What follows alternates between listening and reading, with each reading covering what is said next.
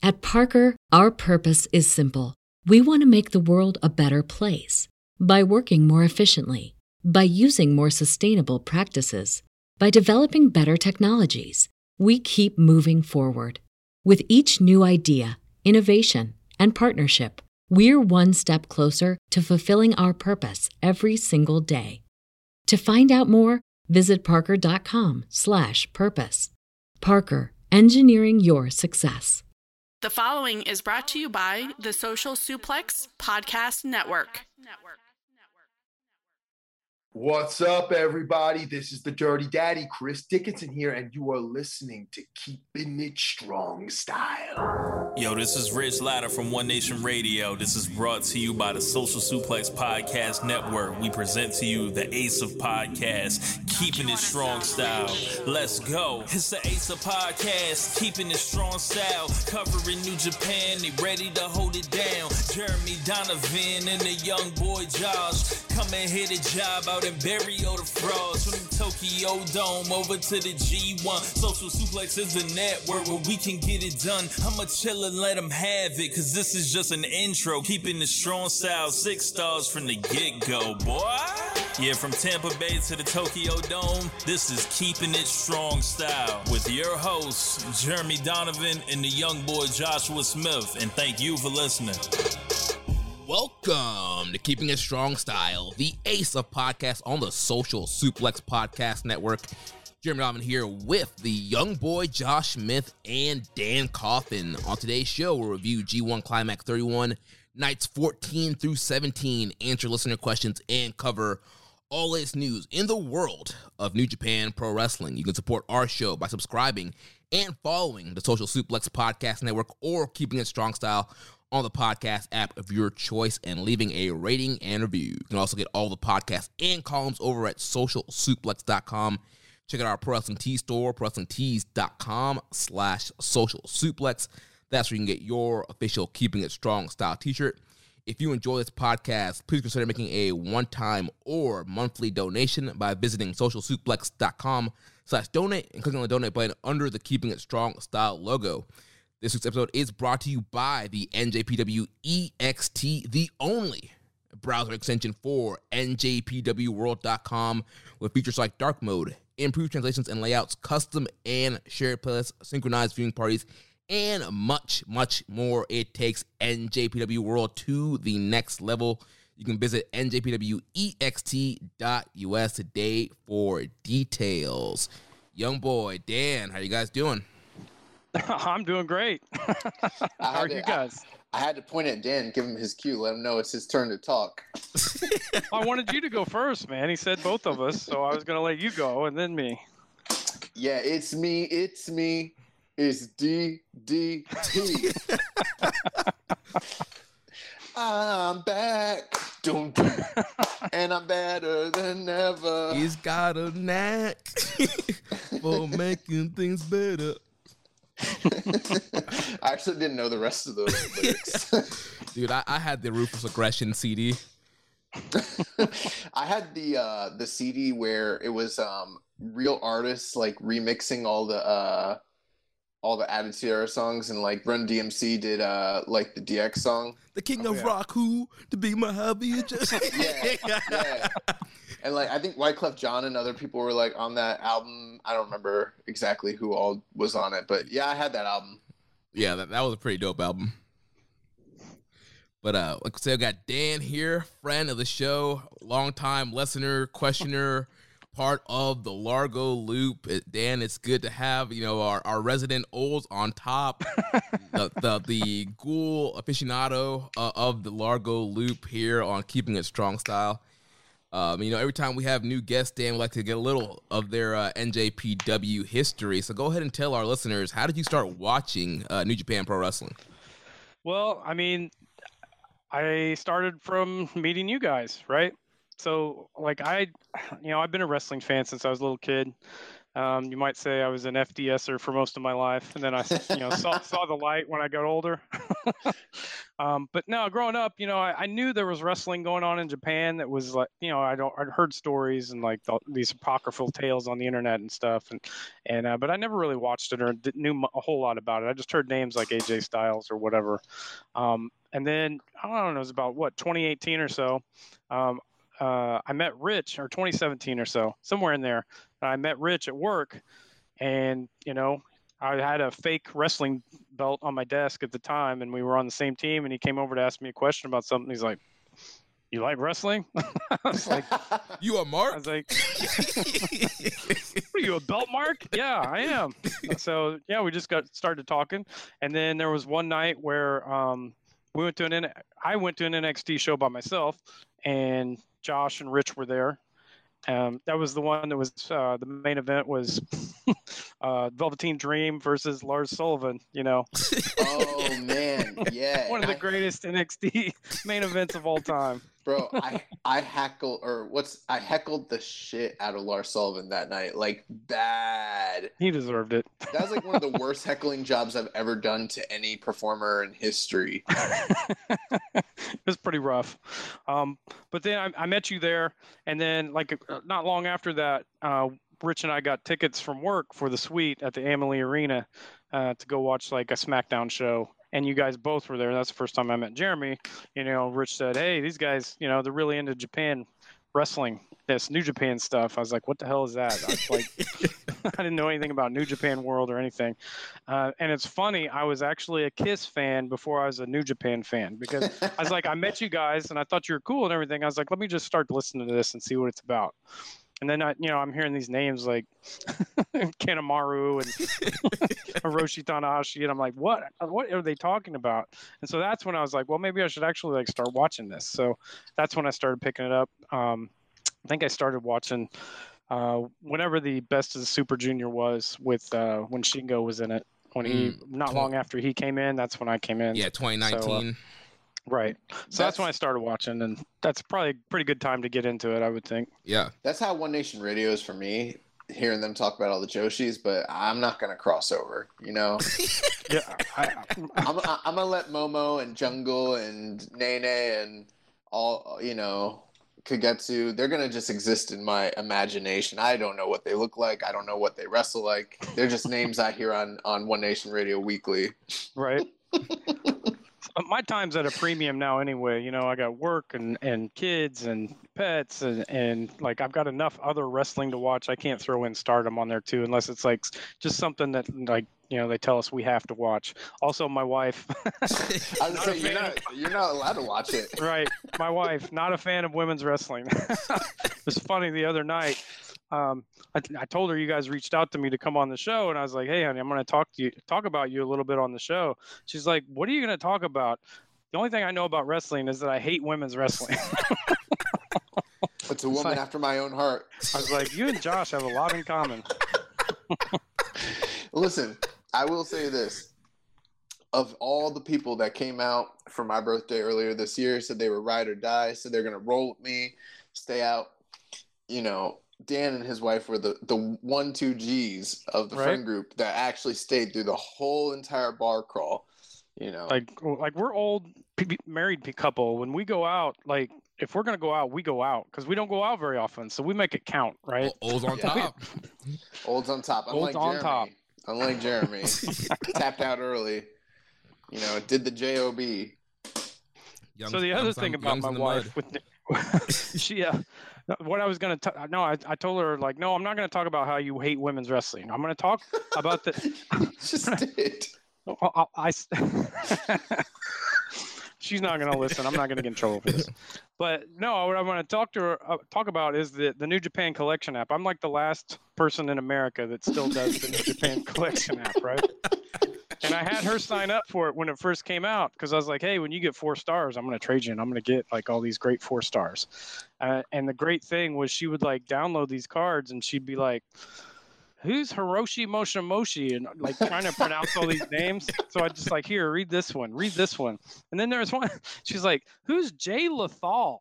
I'm like, honey, that's Jay Lethal. That's like English. Oh, Oh, man. My gosh. She, she approved me telling those stories. She's not too worried about it. so Dan, um, getting things back on track here. Um, since you have started watching, who's your favorite New Japan wrestler, and what would you say has been your favorite New Japan match?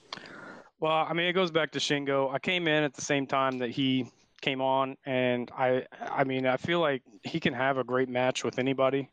Um, he, I, I just love watching him. He's, he's great. um, and then my favorite match, I, I, I- Shingo mark. So it's got to be Shingo versus uh, Will Ospreay at the Best of Super Junior final. Mm, Like that's what got me hooked. That's what got me hooked on watching New Japan wrestling.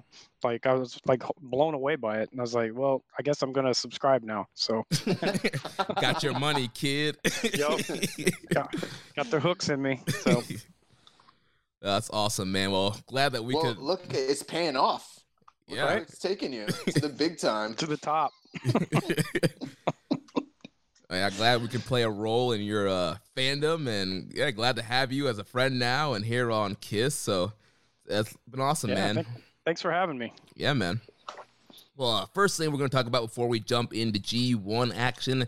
This past Friday on the Rampage buy in, we had an awesome match. We had the American Dragon Bryan Danielson taking on Murder Grandpa Minoru Suzuki and just an, an awesome, awesome matchup. Did you guys uh, get a chance to check this out?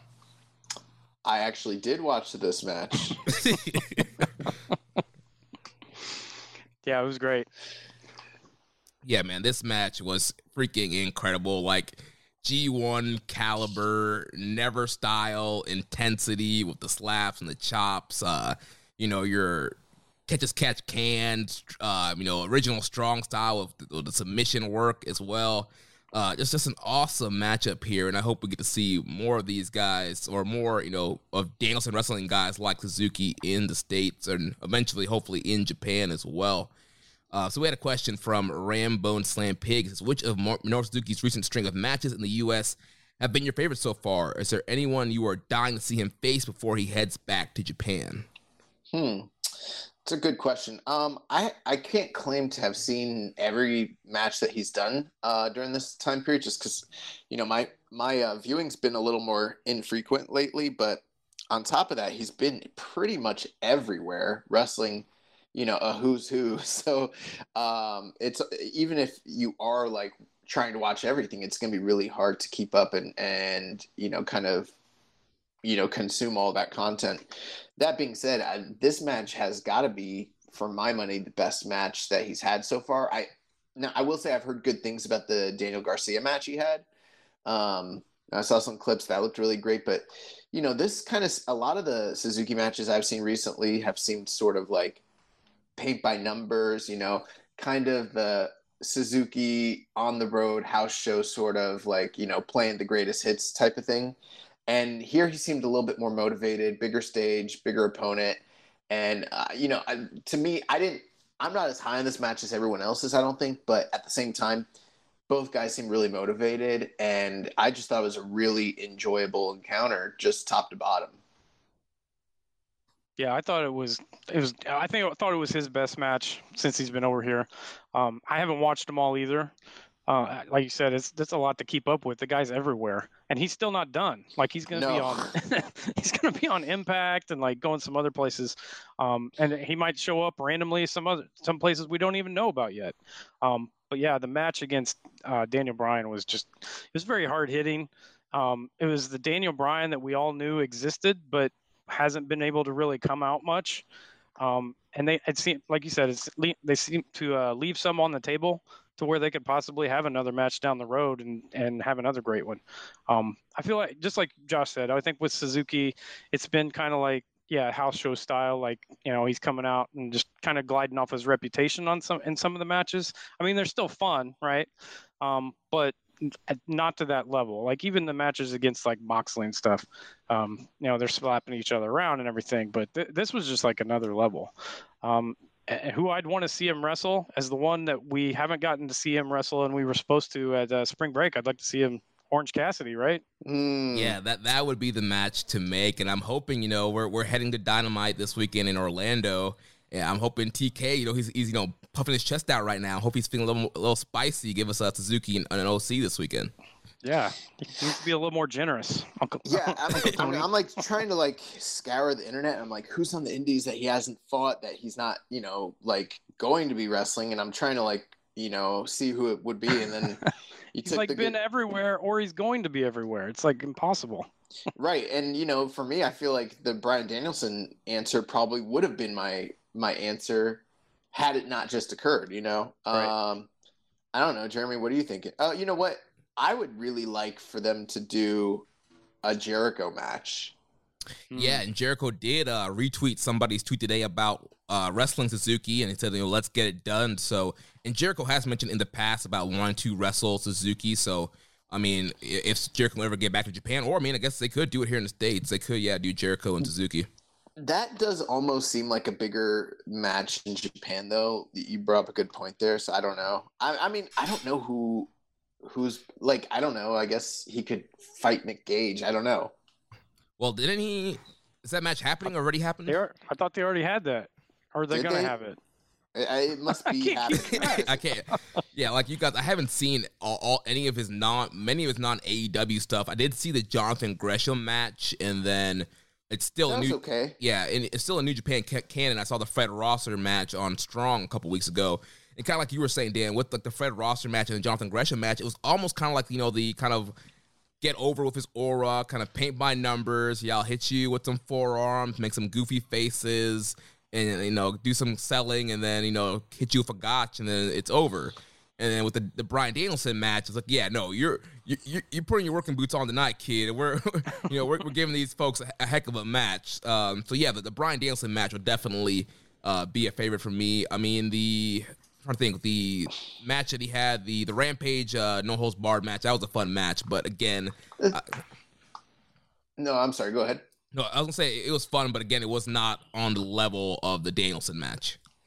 The the thing I was gonna say is just that he's already lined up to wrestle so many of the top guys in the indies. When I sort of look at like uh, you know what he's doing with Bloodsport and everything like that, Chris Dickinson and the strong tapings, it's like it's kind of hard to find like you know to really hone in on someone that he hasn't wrestled. Um, I guess I guess if I'm thinking more about it, one guy that I think could maybe be a natural fit for him and tell a really great story and get a lot of sympathy could potentially be Darby Allin. Oh, Yeah, I, yeah. I think if you did a Darby Suzuki match, you, you Hmm, get a yeah. lot of uh, you know a lot of mileage out of that match. So Uh, let's see here. So the next part of his question, actually, next question from Dom Homie One Hundred One. He says, "With Ospreay, Jay White, and Suzuki all in the states, why does it feel like Suzuki is doing more than both Ospreay and White?" it's not feels like it is. It is. He's done way more than them. Yeah, I mean, like Ospreay, Ospreay's done a, a, a couple of things, but like Jay White, like uh, what has he? He's done Impact a few shows, and then Strong. Has he done anything else? I don't think so. Yeah, he's he's like just like hanging out at his house, and then like flies out for Impact. You know, I mean, he's Jay White. What what more has he got to do? You know, he sold out Madison Square Garden. he still have Right. Madison Square Garden single-handedly. I I don't know. You know, uh, oh, he needs to bring that neverweight title to uh, Orlando AEW this weekend. Have a match. the, the fact of the matter just remains that Suzuki has done much more on this, like literally what could be described as a retirement tour, like sort of deal. Even though they're not calling it that, and I don't know that it is that, but that's sort of like the kind of aura and presence that it like carries with it. And I don't know, those guys are doing something else. Who knows? I mean, Ospreay's worked a little bit in England, and he's working MLW, and that's cool. And you know, Jay White's done some impact, but that's about it. Like, I don't know. Yeah, and not only is Suzuki doing more, he's working in the hotter places. I mean, he's working in GCW. GCW, who they're, they're red hot right now. He's working in AEW, which is obviously super red hot right now, number one, you know, promotion going right now, and so he's he's in the, top places, getting the most buzz, and you know, more gifts and more videos are going around with his matches than say a Will Ospreay strong match or a Jay White strong match. You know, maybe there could be, and this might just be. I, I don't want to say this to like besmirch anybody because I don't think that's what it is. But like where Suzuki is in his career versus where Ospreay and Jay White are in their career, totally different things. You know, him coming to AEW, he comes in as sort of like this legend dad status sort of thing, similar to like Kojima Nagata, where it's like he's probably going to win in most cases, but if he loses, he can handle the loss, and it really doesn't change, you know, his status in any way, one way or the other. Like just the mere fact that he's there, you know, mixing up with some of these bigger names is, you know, enough for him, and you know, it's kind of like a nice little side attraction for AEW. But with like Will Ospreay and Jay White, they're the arguably probably the two top gaijin talent in all of New Japan Pro Wrestling therefore they're two of the top like Western talents for them. But when you kind of compare them to like, you know, your Codys and your Kennys and, you know, Mox and some of these other guys in AEW, the guys that they need to be locking it up with, there's no way they would go over those guys, you know, Jericho and them, not in AEW. And they can't necessarily come over and not interact with that kind of caliber of star so it would maybe look bad booking wise to have them show up unless you really plan to have some sort of like talent trade where those guys get utilized in a favorable way, which I don't know that Tony Khan's looking to do that with those types of guys. So that might have something to do with it as well, you know? Yeah, and also to follow up on what you're making, you know, Suzuki being that that legend dad status, um, you know, it's more of a kind of a hot ticket to see him live when he's here in the U.S. So it's more buzz in that way too this kind of reminds me back in you know 2017 we went to that Ring of Honor taping to see Kenny. At the time, it was like, well, you have to go because you never know when Kenny's gonna be back in the states. Like you ha- you have to watch, you know, go watch Kenny live. You have to go meet him right now. And I think it's kind of the same thing with Suzuki. Like you don't know when Suzuki's gonna be back in the U.S. Like he's doing this crazy tour right now, but like you said, Josh, this could be a retirement tour. Maybe he never comes back. So I think a lot of people are excited uh, about the chance to see him you know, one thing I will say to that, and this might be where we differ. I don't think Suzuki has as big of a name in in the states as Jay White and Will Ospreay have. I mean, I haven't like Google Trend searched it, but I can pretty much guarantee the majority of Western fans are much more aware of who those two guys are versus um Minoru Suzuki. I even heard people were talking about how like his rate, like he didn't do that hot in the ratings for the the few segments that you know he's wrestled or shown up in. So like I I think that most of the Western fan base really doesn't know him that way. You know what I mean? Kind of like how Kenta didn't do so hot when he showed up in AEW as well.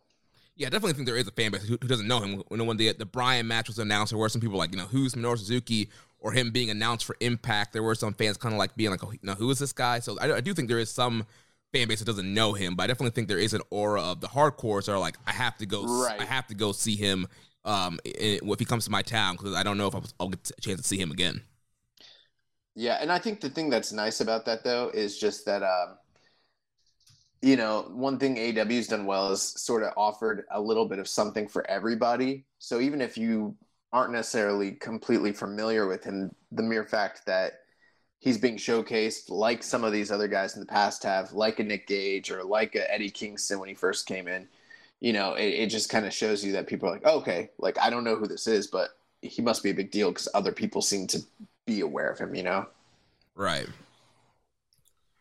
All right, well, uh, let's shift gears here. Let's talk about G1 Climax. So the last time since we recorded, there's been three nights of action uh, two A block nights and one B block night. So we got night 15, 16, and 17.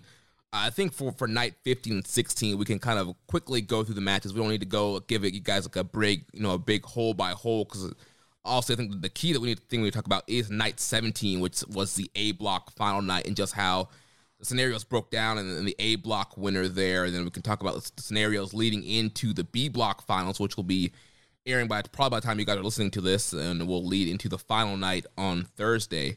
So on night 15, it was a October 13th show. Opened up with Hiromu Takahashi versus uh, Kosei, Fujita, defeating Fujita seven minutes and 46 seconds. So we've been seeing Hiromu mix it up with these young lions. Uh, Dan, what are your thoughts been on Fujita and Oiwa?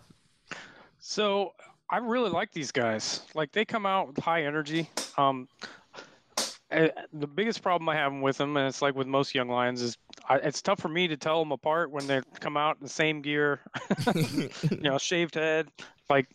Um, but no, these guys are killing it out there. They they come out with like super energy. It looks like they can they can run with anybody who goes into the ring with them. I'm excited to see more from them. Yeah, I definitely agree. My whole thing is like when it was uh, Tsuji Nimura, I figured out who they were pretty quickly because their body composition was so different with the size differential. But like, right. Um, Oiwa and Fujita are not that different in terms of size, so it's really hard to like. I still, I still haven't even locked down like, wait, which one's which exactly? I know. uh, When, when I think I get it, I'm like, all right, that one's Oiwa. And then Kevin goes, oh, there goes Fujita. I'm like, dang it. uh, but yeah, good good hard hitting opener here with Hiromu, similar to the Oiwa match on uh, night 14. Hiromu gets the win here with the Boston Crab. Then we move on to a non-tournament match. We had Kota Ibushi defeating my man Satoshi Kojima, 14 minutes 56 seconds. Obviously, uh, Kojima filling in for the injured Naito here. Uh, very good, uh, hard-hitting uh, matchup here. Kojima always brings it uh, when he's called upon. I thought he did a, a good job here with Ibushi. Uh, Dan, you have any thoughts on that matchup? Uh, I'll just say like Kojima can still go, and I would have liked to seen him maybe in the G1 instead of maybe some people who will remain nameless. How about that? Like, like Naito. yeah, why didn't he just slide in a Naito sh- spot, right? Like after that first night.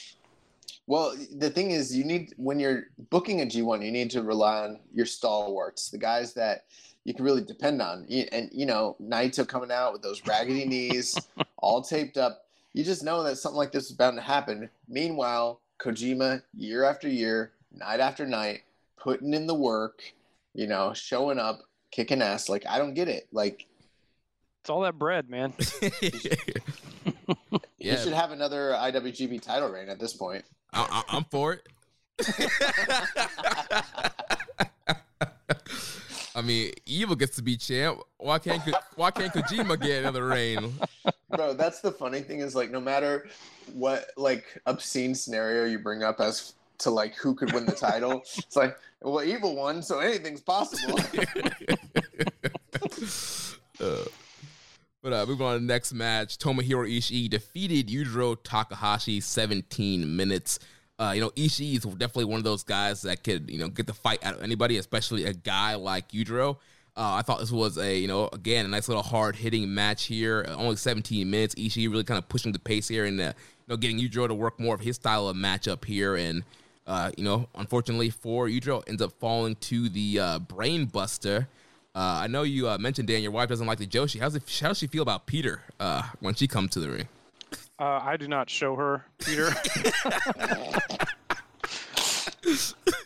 I, I told you guys this story before, but the first time I uh, signed up for New Japan World, I was like, oh, I'm gonna, I forget which Wrestle Kingdom it is, but I'm gonna watch. You know, I might as well just start out with the Wrestle Kingdom. Very first match, you know, Pieter walk, you know, struts down the ring with Yujiro, and my wife's like, "What did you sign up for? Why are you watching this? Are they all like this?" I was like, "I don't know. They told me to watch this." That, the Lex Luger, Hey. I don't know. they they told me. oh man, Uh. but yeah, Pieter, you know she's been doing a great job with her interpretive dancing. You know, Are you real. serious right now? I was hey, I was doing what commentary's talking about. You know, Kevin Kelly has been talking about how she's been, you know, um, explaining Yujiro's strategy through her interpretive dancing. She helped figure out the, the tiebreaker scenarios with her dancing. You know, for the uh, the visually impaired. You know, she really helped them out. I bet she did. She better be on the best gear list. I'll tell you that. Yeah, Rich James. You know, I've been saying it the last couple weeks now. If I don't see Pieter on the ballot, so, some, something's wrong. uh, We're gonna we're gonna stop the count if she ain't on there. yeah. She's taking a very different kind of tone with Dan on. Uh, Uh, next matchup, we had Kenta defeating Tanga Loa, 22 minutes and 12 seconds. Uh, we had a lot of Bullet Club uh, shenanigans here in this matchup here with, you know, Kenta powdering, trying to trick Tanga Loa. Tangaloa almost kind of the baby face in this matchup here because Kenta was trying to use all his tricks and Tanga Loa wanted a straight up matchup, and you had, you had Jado on the outside, kind of barking at Kenta as well to kind of get in there and get a clean match. And there was an exchange of low blows and all kinds of stuff towards the end here, and then uh, finally uh, Kenta is able to uh, get one up on uh, Tanga Loa. That's how I know that the brotherhood of Bull Club is real and a lot stronger than what we have. Because listen, if keeping it strong style like traded low blows to one another, that would be it. No more show. I, I don't. I, I ain't too. I ain't too sweeting you after a low blow. like we got heat. That's it. These these dudes are too sweeting each other afterwards. Like nah, bro. Like that's it. You know. Yeah, Tanglo's like, good job, brother. You got me. like what? uh, Dan, you have any thoughts on this match? Uh, not really. I mean, it's just another. How many of these Bullet Club versus Bullet Club matches do we have in this G1 where they Too just many. Devolved into you know crotch shots and interference and all this? Like, I mean, I can understand if there's like one or two matches in a tournament like this, but my God, there's like one every night, at, at least one, sometimes more. Right, and it was So- really really disappointing on the on the Kenta end. Like I was expecting more guys like Chase Owens and Tama Tonga to be doing this kind of stuff. Uh, but a guy like Kenta, I mean, I get it. He, he's not Noah Kenta, but he, he can still go. And a lot of his matches had the whole, you know, turnbuckle off, low blow, powdering. Uh, I want to throw you in a, you know, turnbuckle spot, the, the road dog turnbuckle spot to get the schoolboy win. It's like, dude, come on. Like, Togoism has run rampant. yeah, they told us like, "Hey, you want to save your body? I got some ideas you can do in your match."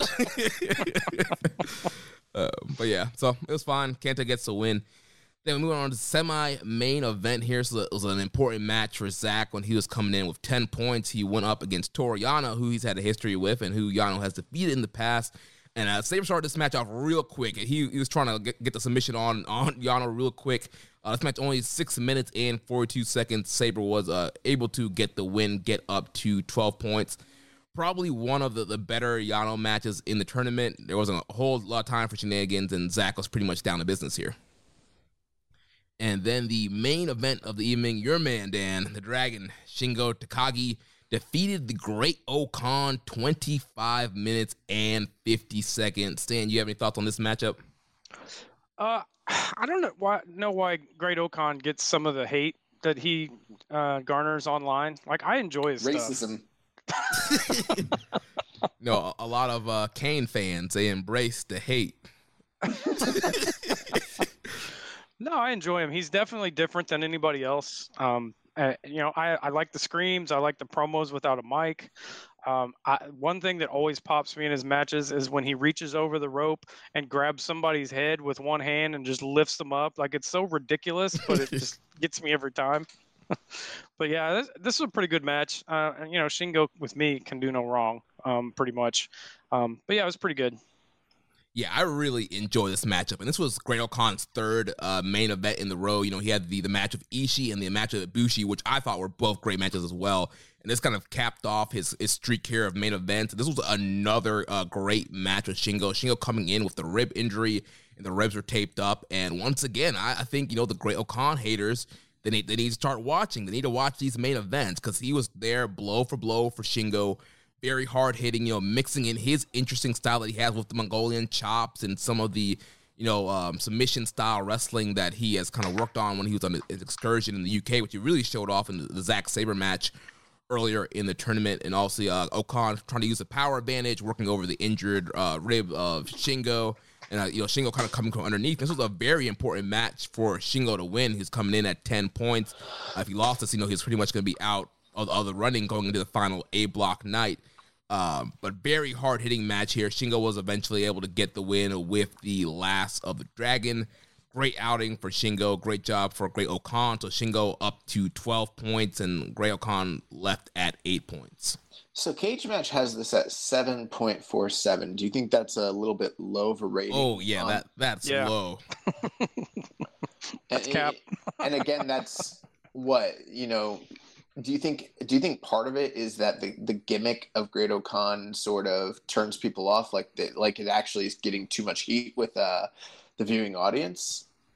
It, it must be because that's kind of what I hear with like Meltzer because you know Meltzer is like the one of the most famous O-Khan haters, and now he's like, oh yeah, O-Khan's a good wrestler, but you know the gimmick's just really weird. It just really throws me off. I can't get in the match because the gimmick.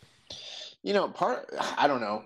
Like, here's my thing. At right now, I don't think um, O-Khan has proven that he is capable or of the caliber of like the top top tip. You know, five or six guys in the company. He's not at that level where he should be like, you know, having regular title challenges and title defenses for you know, at, at the top of the card. But when you mix him in with some of those next tier guys, your evils, your Sanadas, and people like that, I uh, Kenta, I think he fits right in, and in a lot of cases, he's more interesting and unique than most of those guys, and in some cases, he's a better wrestler than some of them already. You know, so um, yeah, I, I don't know. I feel like it's it's kind of interesting where people like how divisive he is as a character. Yeah, I mean, and performer. Yeah, I don't. I don't think you know he's you know IWGP you know heavyweight title material right now or on that level. But I still think in his first year with a gimmick and working you know with the main guys, I I think he's doing a great job. I think he's having a great year. And these last three main events, he he hung in there with Ishii and Ibushi and Shingo. Uh, personally, I went four and a half on this Shingo match. Uh, so maybe I might be on the, the high end. I know Grapple right now is a 3.97 average. So it seems like Yeah, probably. you're you're on the high end there. Mark. I don't know, man. I, I was in this match. I thought Shingo selling was great. Uh, and then this great O'Connell was just, you know, just destroying this man until the end of the match. Jeremy Donovan, an inaccurate star rater. Nah. Everybody else, cage match, y'all wrong. Grapple, y'all wrong. y'all need to rewatch the match. I think I went like four and a quarter or something. So See, you're that close. Sounds, that See- sounds way more accurate. see, Dan knows what's that's up. Why, that, that's why Dan's here. yeah, I, I Oh, will. I'd like I'd like to see Great O-Khan maybe challenge for the uh, Neverweight title at some point. I think that'd be a good way to get him built up into the main event scene. The never weight title. Isn't that what I said? yeah, but it's the never open weight title. Never. Oh, sorry. Never open weight title. sorry, young boy. rookie. uh, but yeah, I, I really enjoyed this matchup, and definitely, I think it's definitely one to check out. So let's move on to night 16 B block action here. This is the second to last night before the final B block night that is airing right now as you're listening to, to this. Uh, so this show opened up. We had Bushi and Hiromu taking on Fujita and Oiwa. So Hiromu had already had singles matches with both guys. So tag team matchup here. Bushi and Hiromu get the win. A lot of talk on commentary about best of the Super Juniors coming up with both Bushi and Hiromu will uh, probably be in. So kind of a little warm up for them there and good experience for Fujita and Oiwa. I can't wait for this Bushi run. it's gonna be sick, Bushi's gonna pull a Cobb. He's gonna clean clean the block out. He's gonna go undefeated. bro. Bushi is going. He's gonna pull a Prince Devitt, bro. He's going all the fucking way. Uh, next up, we had the crown jewel Chase Owens defeating Tai Chi 12 minutes and 5 seconds. you hate to see it. Yeah, man. Literally. Yeah, Taichi kayfabe wise, but has been having a rough tournament, especially now he also um, has some rib and you know back injuries going into the latter half of his matches in the tournament, and uh, you know Chase Owens was able to capitalize on that, and you know Chase showed you know the package power driver it puts it can put the ace away, it can put Taichi away, and that's what happened here, man. This was a, a very surprise win. Was I, was I the only one surprised here with uh, Chase getting the win here?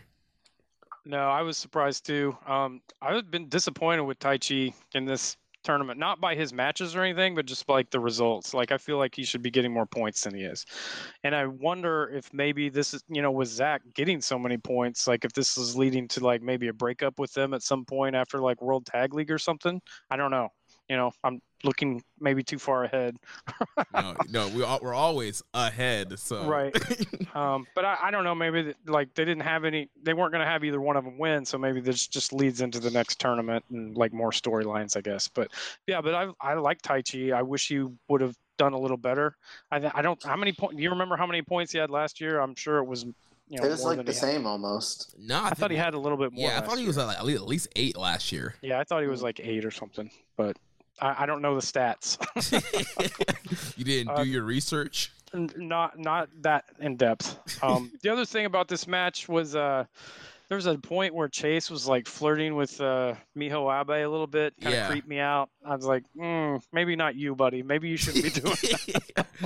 yeah, he's like, come on, Wha- give me a kiss. She's like, Why? What did Chase ever do?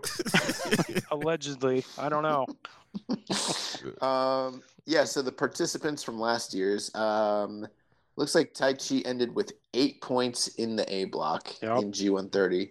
Also, since we're talking about stats and research, I did do a Google trend search for Suzuki, Ospreay, and Jay White, and I was correct in that Will Ospreay and Jay White are more popular in the states or more searched at least than Minoru Suzuki.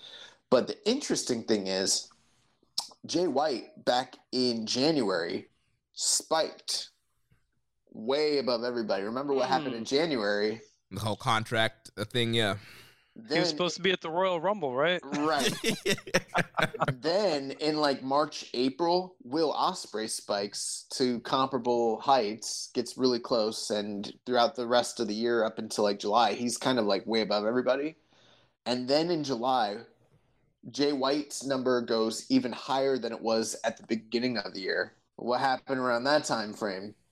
Him and Kenny faced off at Impact, and there was the rumors about him and AEW and everything. But look at this one little blue spike at the very, very end there. That's Minoru Suzuki. He is suddenly out of nowhere more popular than either of them have ever been in this country. Uh, that's a, that's three words. Holds on top, man. I think the three letters are AEW. Uh, Oh, yeah, man. Uh, yeah, Taichi. Yeah, disappointing tournament, like you said, kayfabe wise. Definitely expected him to get some more points here because I mean he's just keeps getting better every year. You know, he's drifted away from a lot of the, the cheating and kind of you know antics that he used to do as a junior heavyweight and kind of his beginning run in, in, as a heavyweight, and has been had some really good matches in this tournament. Probably one of the standout guys in the B block. But I think the problem here is obviously you had a block with Cobb and Okada you know, running the table and pretty much, you know, Cobb going undefeated, Okada only losing one matchup. So, unfortunately for everybody else, that meant they had to eat a lot of losses. But I definitely thought Right. Taichi would have fared still a little bit better than he has done here. But yeah, No, th- that's not the problem. The problem here is that you guys are not letting the story play out. Okay, let's see where it goes before we make any. ju- You guys are being too critical.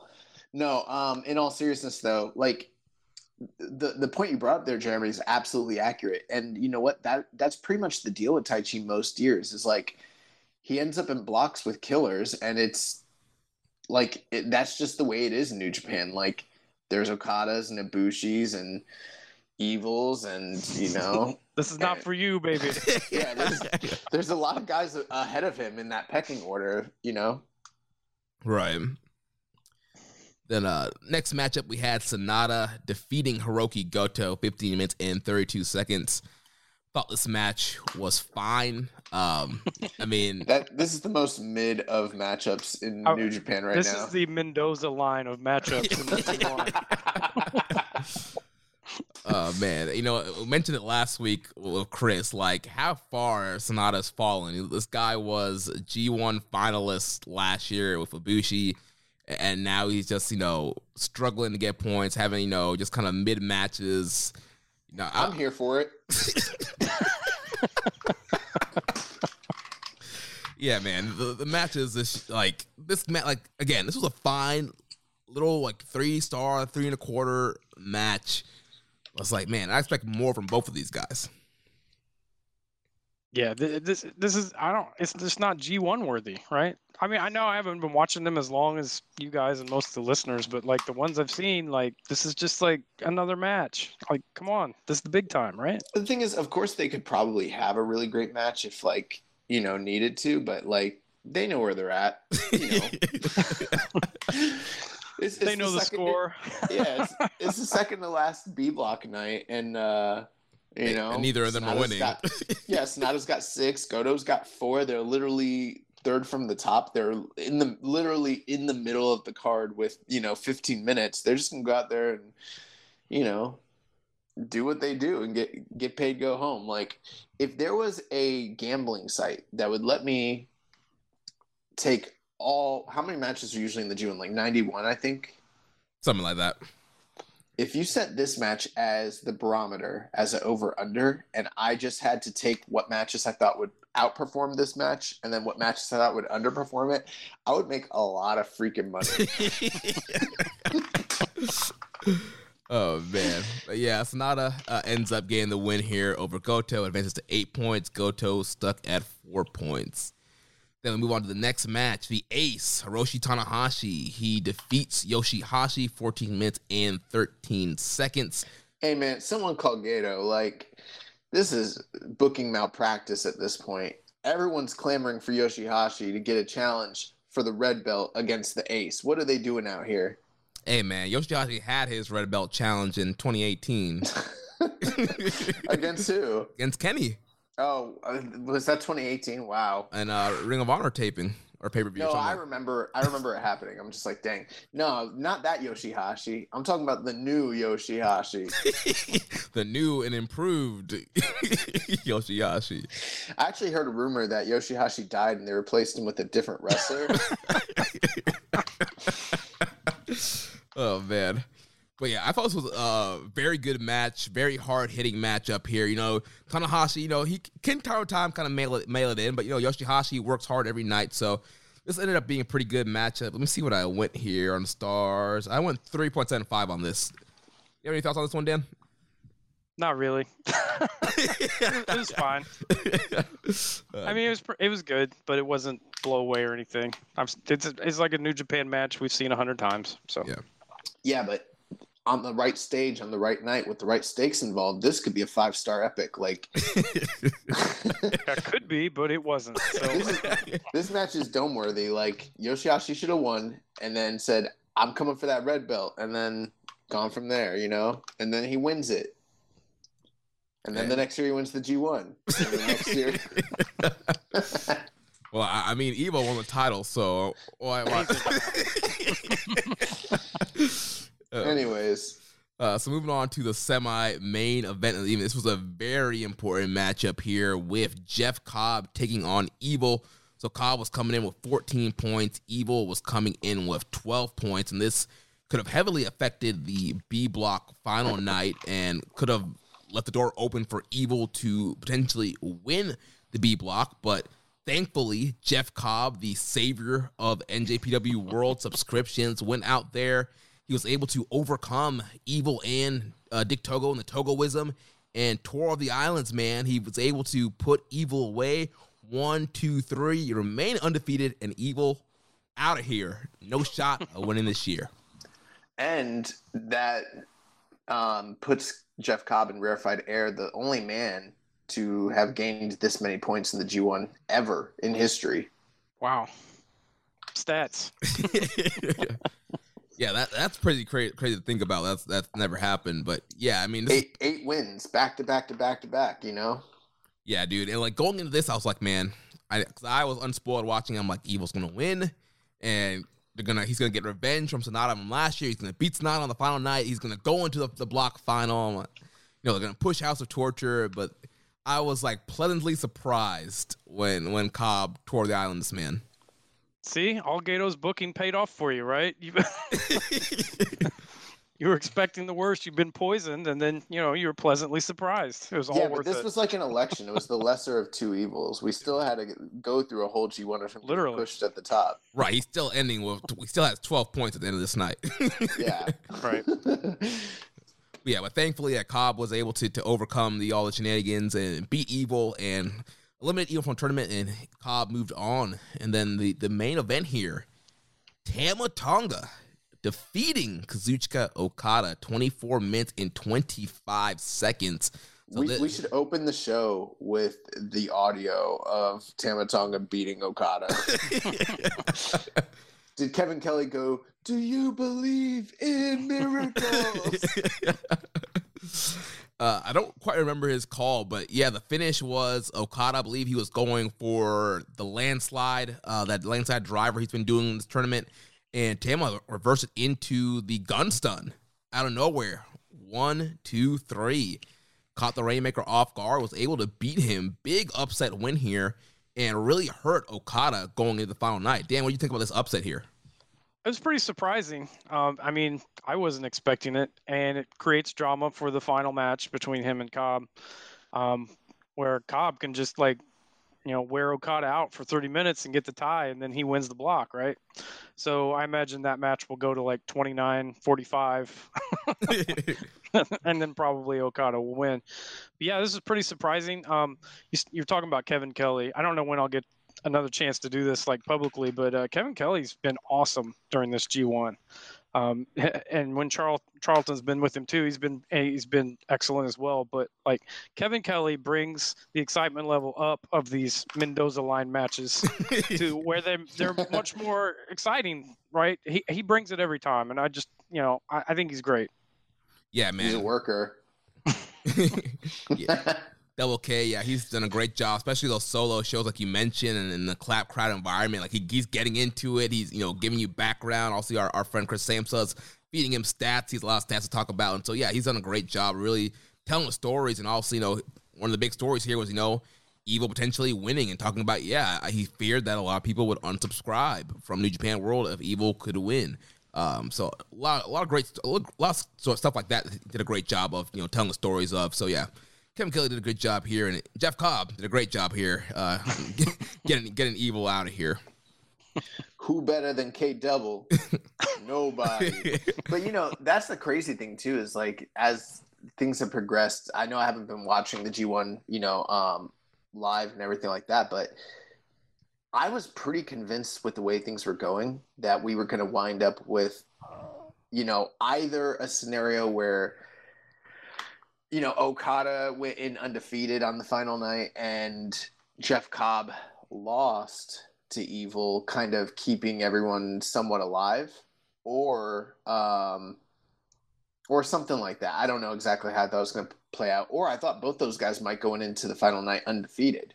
So the right. idea, like, I really didn't think that Tama Tonga was going to to beat Okada. Like, I don't know that Tama's ever had a singles win of this magnitude in his entire New Japan run. So, you know, it's uh, it, I don't think we should take that too lightly or overlook it. Does it mean big things on the horizon for him long term? I don't know if that's the case. Um, but in the short interim, I think that might be significant, especially if hypothetically Okada ends up winning the G1 and the only guy that has a win over him is Tama Tonga. That's to speak volumes as to the implications and for for the you know upcoming shows down the line with the like title challenges and you know briefcase well, defenses stuff like that. Three nights of Wrestle Kingdom with Phil. So that that too, and we don't even know like you know initially when they announced how all this was going to play out, I think with the titles being split quote unquote and the G1 and everything you know I had my scenarios Jeremy had his scenarios I'm sure everyone else did Dan you probably did but then when they're like there's three nights of Wrestle Kingdom I've pretty much just thrown all my like booking out the window. I have no idea how they're going to actually book these three nights and what the G1's even gonna how the G1's gonna play into all that really. Right. right. When you when you look back at previous G1s and you had only one Wrestle Kingdom, it was like, all right, this guy is going to main event the Tokyo Dome. So it, it, it really limited the guys who it's going to be. Like, who who are they going to put in that dome to draw in this big title match? It just can't be anybody. Uh, but now, like you mentioned, we have three nights now, so it's like it's pretty much you know anybody can get a shot. Especially you know we talked we joked about it, but you know Evil winning, you know they're they're doing a lot of interesting things in the main event, and you know with the new world title, we've seen guys like Ibushi, Ospreay, and Shingo really be elevated into that world title picture. Guys that really haven't been in that mix, so we're seeing a lot of new faces coming into the title picture, a lot of new main eventers getting chances. Um, we saw guys like Sabre get a great run. Cobb's getting a monster run now. So with three nights, I mean, any of those guys could be, could be in the mix for those dome shows. And then you know with Tama Tonga, this win here also has implications. I would think for you know the Bullet Club Civil War storyline. You know, in the match, he, he did use a Bloody Sunday on some of the, you know the Bullet Club leader moves, and Kevin Kelly did kind of mention you know this was a similar kind of win to you know when you know Balor was facing Okada and uh, AJ facing Okada, and so you know could Tama Tonga finally kind of step up and be like, no, like I should be the leader of Bullet Club. I beat Okada. I shouldn't have to follow Evil. I shouldn't have to follow Jay White. Kind of, like I was saying last week, we could get a, new, a new wrinkle in this with having a third group split off with like the, the Tongans following uh, Tama Tonga. Nice. So that is going to take us into the finals of the A block. So before we discuss the A block finals, I know you guys are going to kind of go in depth with this. You know, uh, we were talking to Chris uh, privately, and he sort of started laying out the scenarios and essentially came up with, uh, if I counted correctly, about 16 different potential outcomes for the top four remaining guys, which were Ibushi, Shingo, Kenta, and Zack Sabre Jr., who all stood at 12 points and, you know, through roundabout ways had mostly wins over one another. So the tiebreaker situation was kind of complex at that point.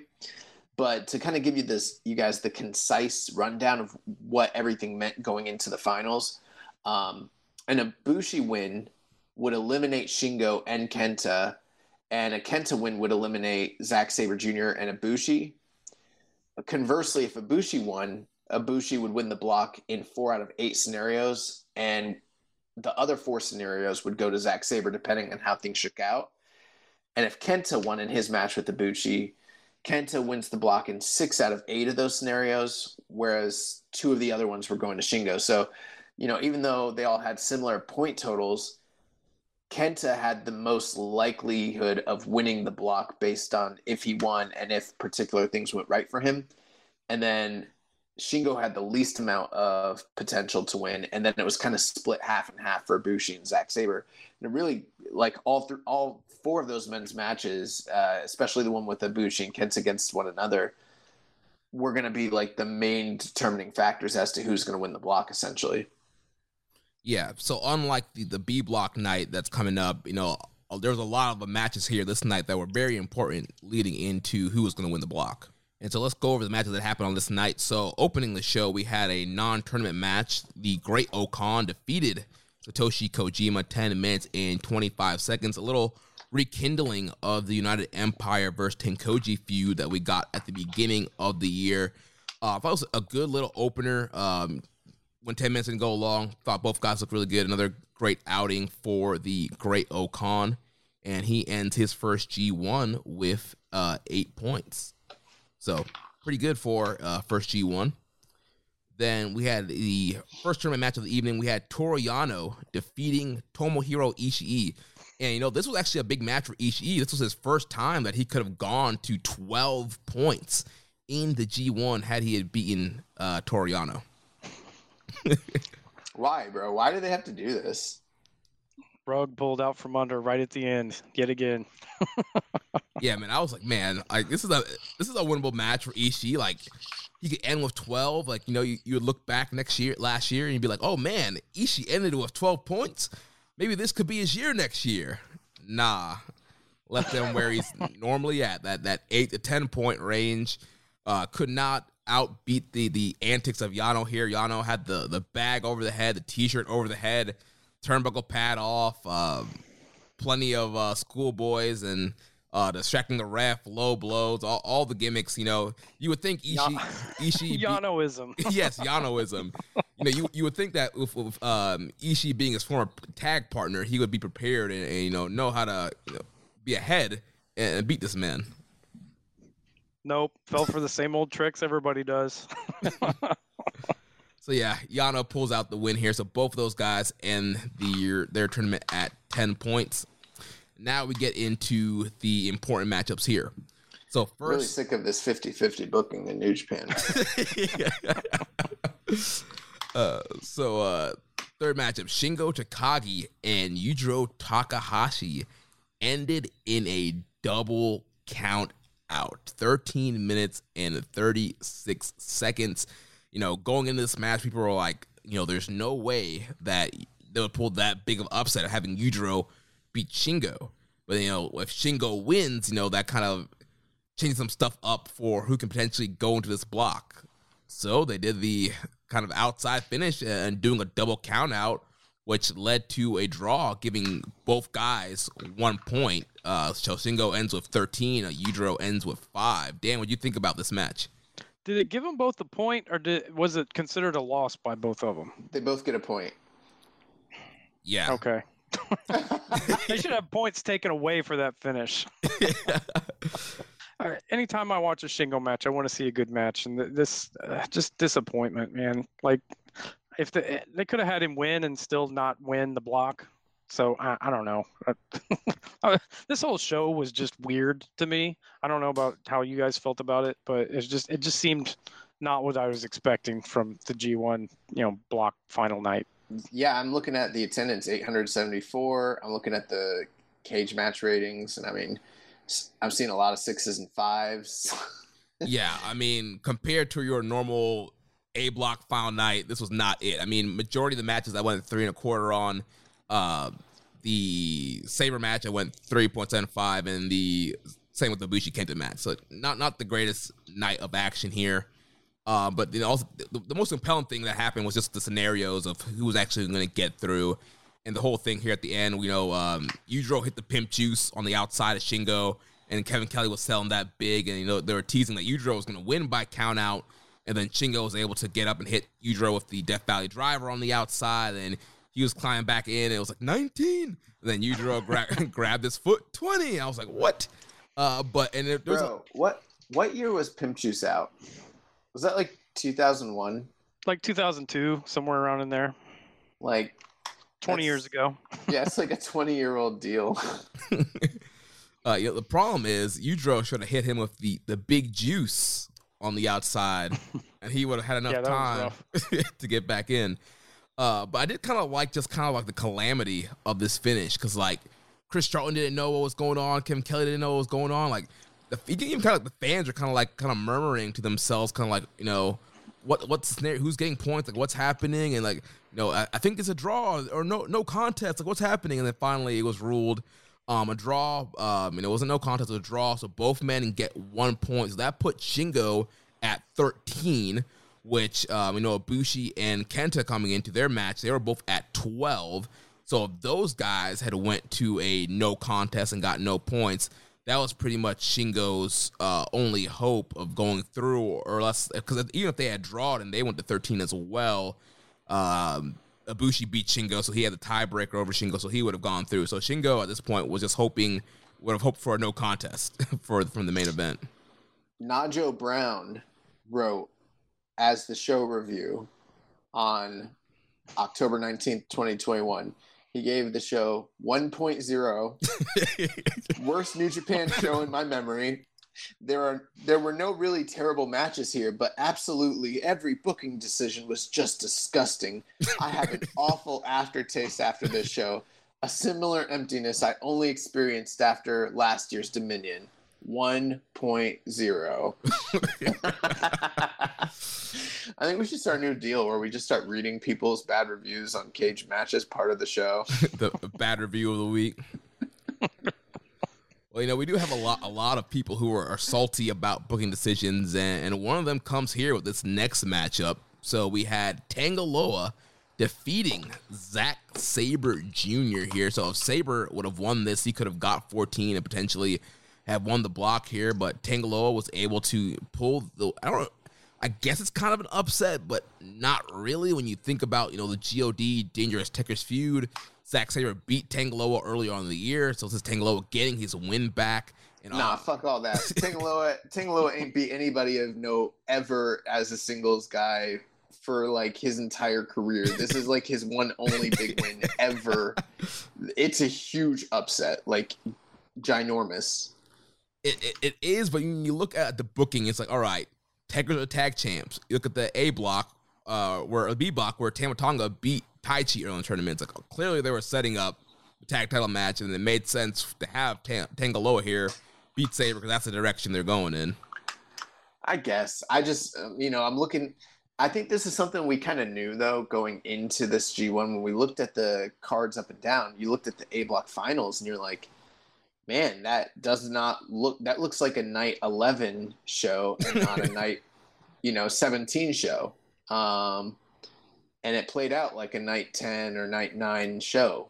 Um, so I guess there's not really too many surprises there, but you know, the thing is they booked the shit. So, you know, it's up to them to decide what who goes where, when, what, and the other. And, you know, it, it's booking. They booked this to be this way. Well, how much do you think of it was booked beforehand, and how much of it was because of Naito's injury? Well, even without Naito being gone, people still had complaints about this this uh, this night on paper, anyways. Yeah, right. because Naito would have been facing O-Khan, which people are, are down on O-Khan. That could have been like for the block championship. It probably would have played into it in some roundabout way, but that's what was going to happen. This was all going to be roundabout matches for the most part. Right. Yeah. And we did have a question here from Reddit user st- underscore stress underscore. Says this is 100% me being salty. Sabre lost, but do you guys think Gedo's formulaic formulaic booking style could sometimes be detrimental? Sabre lost because well, that's what happens when you start hot in the G1. That's how it goes. But in storyline, Sabre crippled Naito, tapped out the IWGP World Champion, and beat the guy that has now gone on to the G1 Finals four times in a row. He shouldn't be getting rolled up by tag wrestlers. Not after that. Sabre still had the G1 of his life and has a title shot coming to him. But I guess my frustration stems from how recently Gedo picks and chooses when to stick to his formula. We can hotshot evil, but we gotta take our time with an over better than ever ZSJ. I struggle to understand this, and again, I'm just a bit salty and mad that he lost. Still a great run. Thanks for the vent. No, he said that the Mad Lad lost. Oh, the Mad, Mad Lad. Lad. yeah, the Mad Lads. Mad Lads did it. um, yeah. So, I mean, there's a lot of people that feel this way. You know, um, you, you know, there is a part of me that feels like they could have heated up Zack to go all the way and to to get pushed through um, for sure. So you know, sort of similar to like what they're doing with Cobb. I mean, it's a double edged sword because on the one hand, you you can complain about the booking at the end, and eh, you know maybe it is formulaic and everything, but at the same time, you're also pointing out everything that they did give to him, all the big wins, all the big performances, all the main events, and you know the potential title challenge that is coming down the down the road. You know, there is a a part of me that thinks like, well, what if that title challenge never comes? Because that could happen, mm. Especially if he's in, you know, if they do kind of slot him back into the tag division role. That title challenge that you think is coming for Shingo or whatever, that might never happen. Right. That's I, where I think that could be problematic. Well, the thing here is like you know he said you know Tam Tonga is a tag or Tanga Loa is a tag wrestler, but unfortunately like Zack Sabre Jr. is a tag wrestler. He is part of the tag team champions right now. Um, and you got World Tag League coming up. You, you got Power Struggle coming up. Like he's still a tag champion. Like they were never probably going to go all the way with him as a, a tag champion.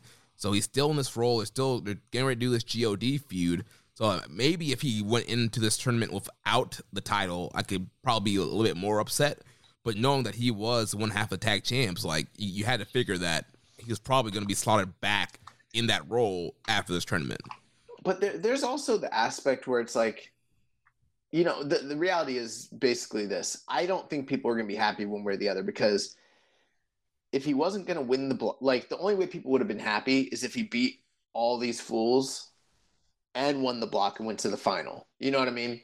Because it's like they had him beat all the overpowered guys in the block for the most part, all the big stars he beat and then for him to not go through that requires him to lose to some less than caliber talent if it was the other way around and he was just beating all the guys that you would expect him to beat and then losing to the top tier guys like he's done most years people would be complaining about how he's being underpushed and underutilized so it's like um it's damned if you do damned if you don't really with Zack in this situation i think the only thing that would have made people happy is for them to take a chance on him and put him in the finals and go forward. And, and I'm not saying that that would even be a bad thing given, you know, what we're about to discuss, but uh, I feel like that's what most people's opinion are on it, especially people that are really high on Zack Sabre in this situation. They wanted something fresh and new. They thought they were getting that with Zack and then kind of felt disappointed. But, you know, of all the the possibilities, I feel like this might be the best one if he wasn't going to win the block because again he beat all the top guys in the block and he's getting a title shot you know it, am i happy he lost to Tanga Loa? no but i mean there is a silver lining here and it'd be you'd be remiss if you didn't mention that there actually was one right i don't know dan what do you think no i, I agree with you guys like i mean he he has like he went through a murderer's row of some of the best wrestlers in New Japan. I mean, he can he's got lots of feathers in his cap, so it's not like he's completely crippled you know, leaving this tournament. Um, I don't. Is part of this because he's the Gaijin over there, and they're they're holding him back because of that? Maybe I don't know.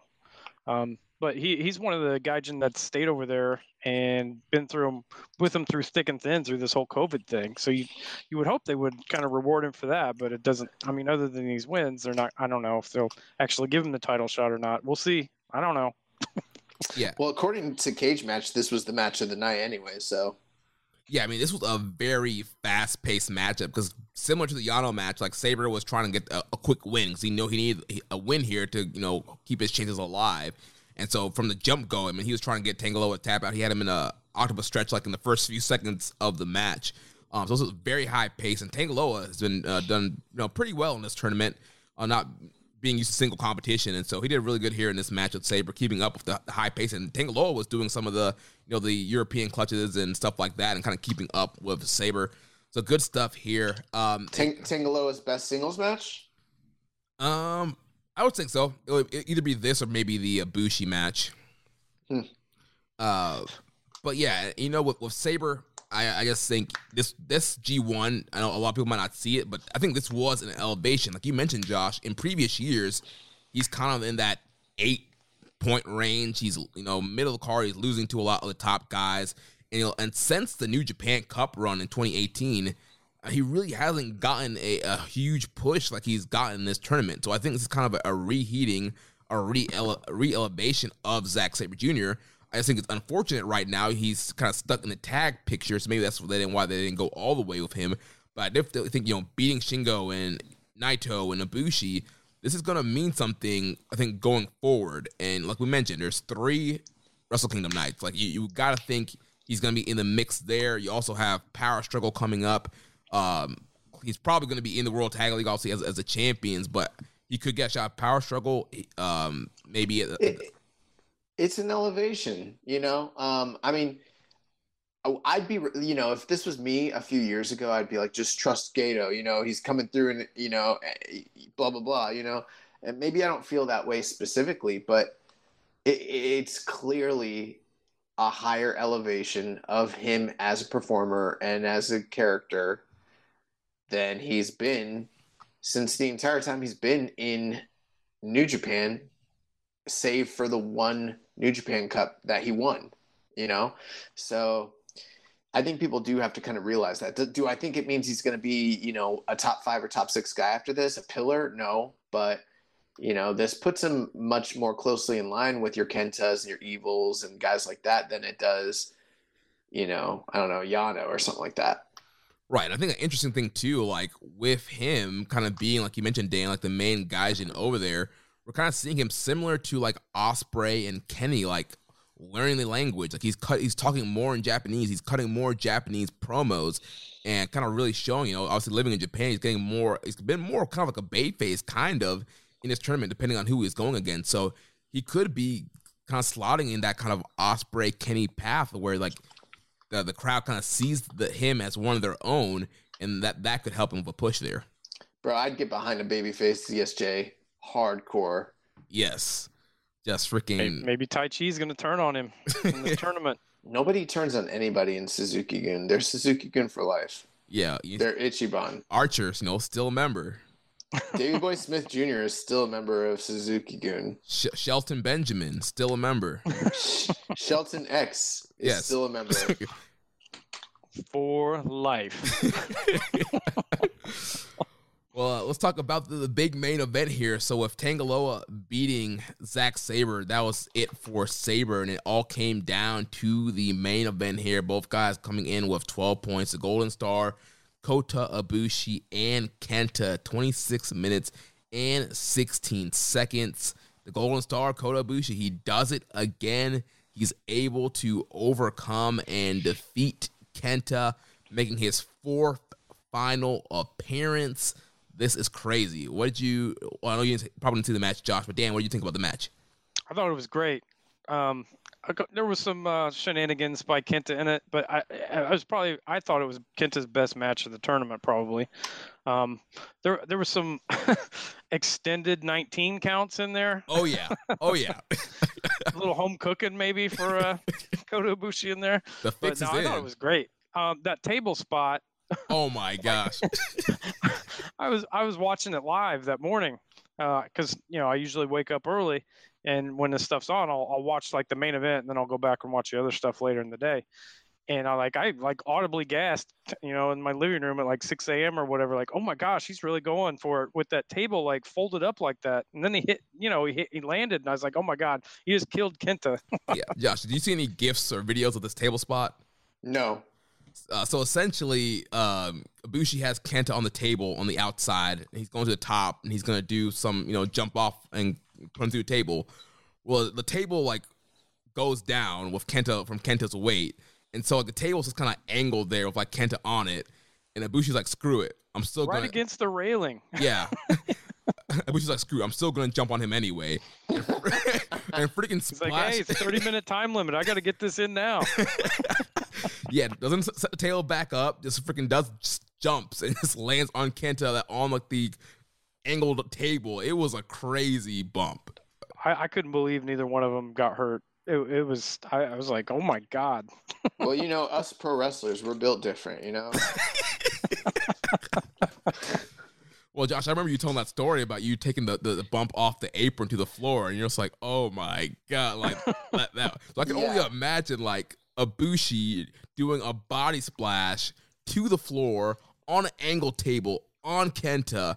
I'm like, jeez.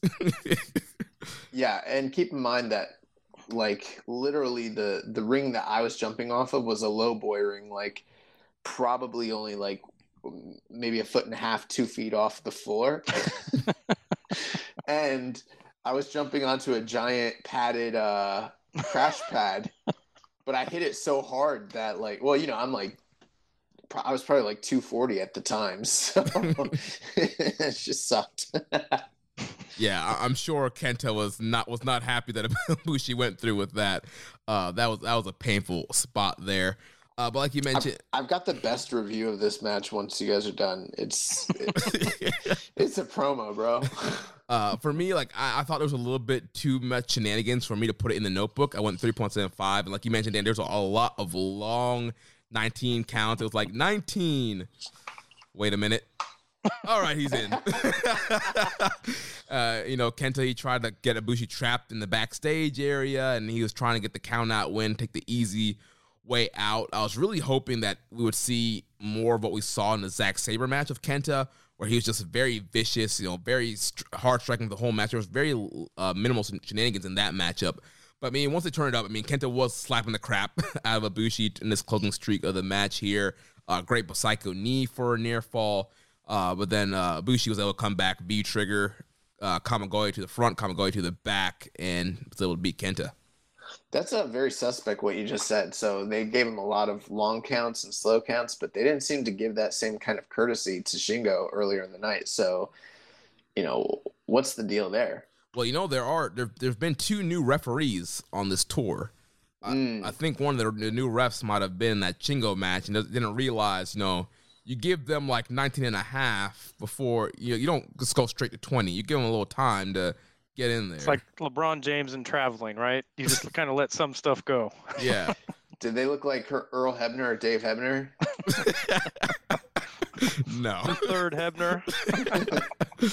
so, uh, Wu Zong Shen, wrote Kota Ibushi in the final four years in a row. Is there really no? He he wrote four years in a row. four years in a row. Is there no one available rolling, rolling. in New Japan Pro Wrestling? He is already 39. Where is the future of this company? Why can't they just give a chance to ZSJ or Ishii? Besides, the, the matches suck too. I never thought there would be a representative decision match boring like this one between Ibushi and Kenta. Is there anyone out there that still believes in Kenta? It sucks. It just sucks. If New Japan no longer has exciting matches, then why would I still care about it? This company is already all capitals rusted from inside to outside. I used to be a fan of New Japan, really, but now it just makes me feel disgusting. that sounds like our review of Evil winning the title. Oh man, you know, like I'm not like the happiest that they they're going with the Bushi again, but I kind of get it. But at the same time, like, how can anyone be this carry this energy for when?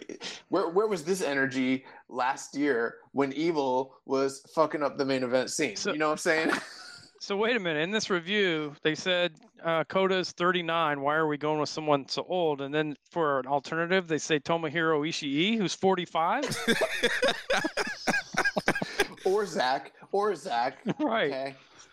Yeah, and Can, I mean, I like to- their olds on top idea. That's great. I'll go for that. But Are you allowed to thumbs up people's reviews on here? I'm gonna. no. How come? How come these guys that are giving 1.0s to the show review are not getting like, you know, anti New Japan bias like warnings like you did? I don't know. Tell the listeners what happened, Dan. I, well, I like I hardly ever rate anything on there, and usually I only rate things I like. But there was I- there was what I forget which NXT match. Oh, it was Dexter Lumis versus Cameron Grimes, right? It was that like zombie match or whatever the hell it was. and I gave it one star, and then I show I went into cage match one day, and like I couldn't do anything, and there was a notice saying. You know, you're you're on a six month probation for your clear anti WWE bias. I'm like, what? like I never rate anything, and that match sucked. Like uh, all the other ratings were bad. Like I don't know. Yo, I got caught if you're, by lis- some- if you're some bot. it, it was Striga. He he literally like you know went after you personally. I guess. So I barely rate anything on there anymore. I'm scared. Dylan Fox, talk to your boy. yeah, Dylan, what's going on here? At Parker, our purpose is simple. We want to make the world a better place by working more efficiently, by using more sustainable practices, by developing better technologies. We keep moving forward. With each new idea, innovation, and partnership, we're one step closer to fulfilling our purpose every single day. To find out more, visit parker.com slash purpose. Parker, engineering your success. But you know, Josh, reading that review, you, you brought up a hot topic, man. There are a lot of people upset, you know, enraged by the, the Golden Star going into the final. Yeah, hurt, hurt business. Uh, Punished. yes, the fans feel punished by by this decision. We had several questions here. Uh, Reddit user Raising Falcons "I really don't feel hyped by Ibushi winning his block. Do you feel Ibushi winning a block was a was too safe of a choice?" Uh, friend of the show, Rich Latta, Kota Ibushi getting turned on, justified or nah? And Dom Homie one on one thoughts on the backlash from the fans due to Ibushi making the finals for the fourth straight year. In my opinion, I don't have a problem with it due to the fact that I see New Japan want to do a big time match for the G1 finals due to a weaker G1 lineup. And Okada vs. Ibushi is the biggest match G1 final match that you could do at this point. The story writes itself with Ibushi trying to three-peat against the ace of the company that's on the climb back to the top. Yeah, that's true. And you know what? Um, the alternative, there's a story there as well. We saw an incredible match between Kota Ibushi and Jeff Cobb just this past year. And I don't know if you recall, but when we reviewed that match, I said that Ibushi didn't beat Jeff Cobb, he survived him. And that's basically how I saw it.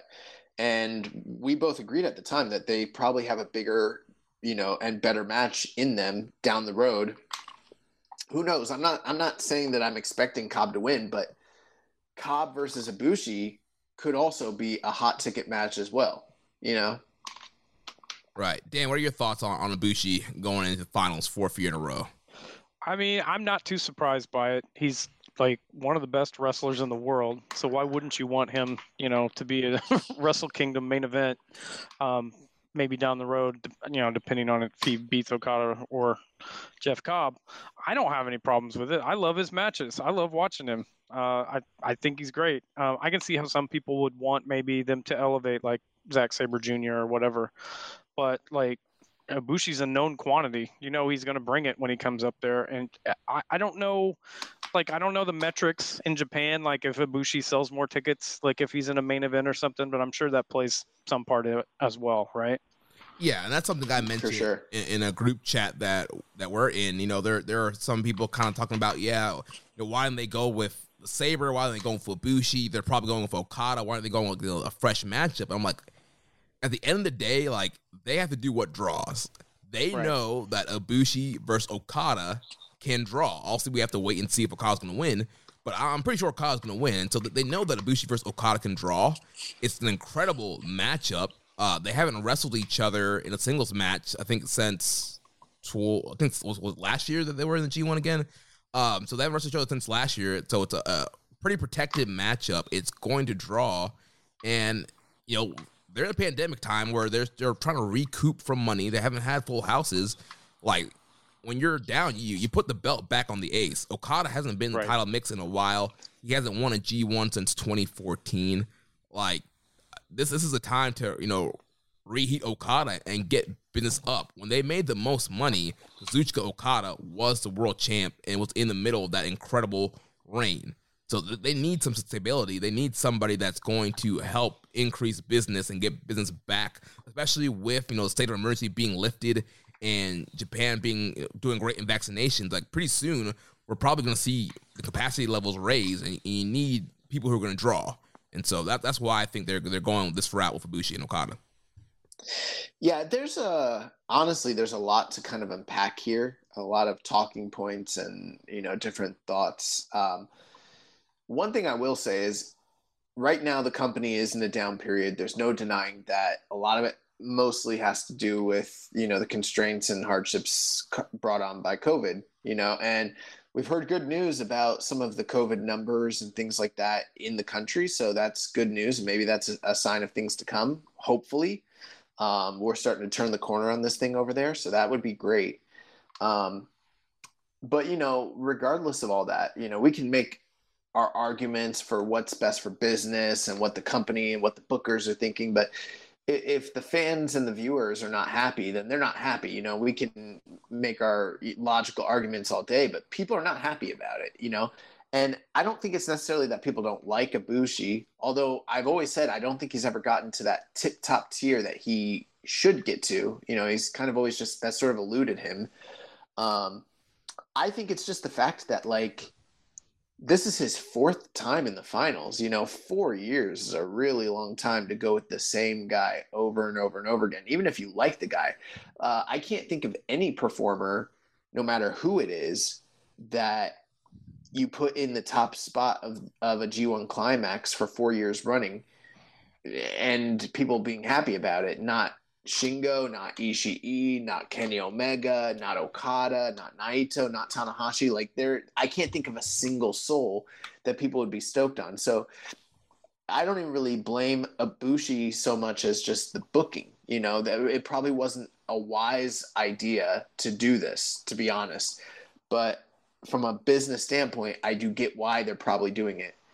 Um, the other thing too is like you kind of have to look at the two sides of Ibushi. There's the the, the post and the pre uh, pneumonia. You know, pre pneumonia, this guy came into the year, headlined Wrestle Kingdom, unified the belts, became the first ever world champion.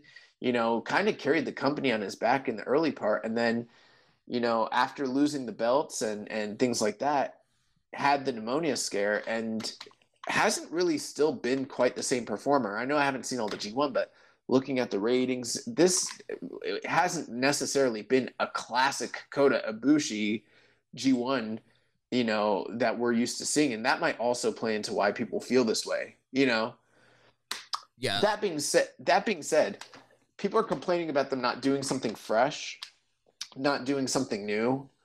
But look at all the guys that they've gone with in this year's G1 that they've elevated or that they've given big wins to, or the very fact that Shingo Takagi is the world champion, or the fact that Will Ospreay won the world title this year, or the fact that Kota Ibushi, an outsider, was the guy that unified the belts, became the first world champion. Like they have done a lot of fresh things in this company this year.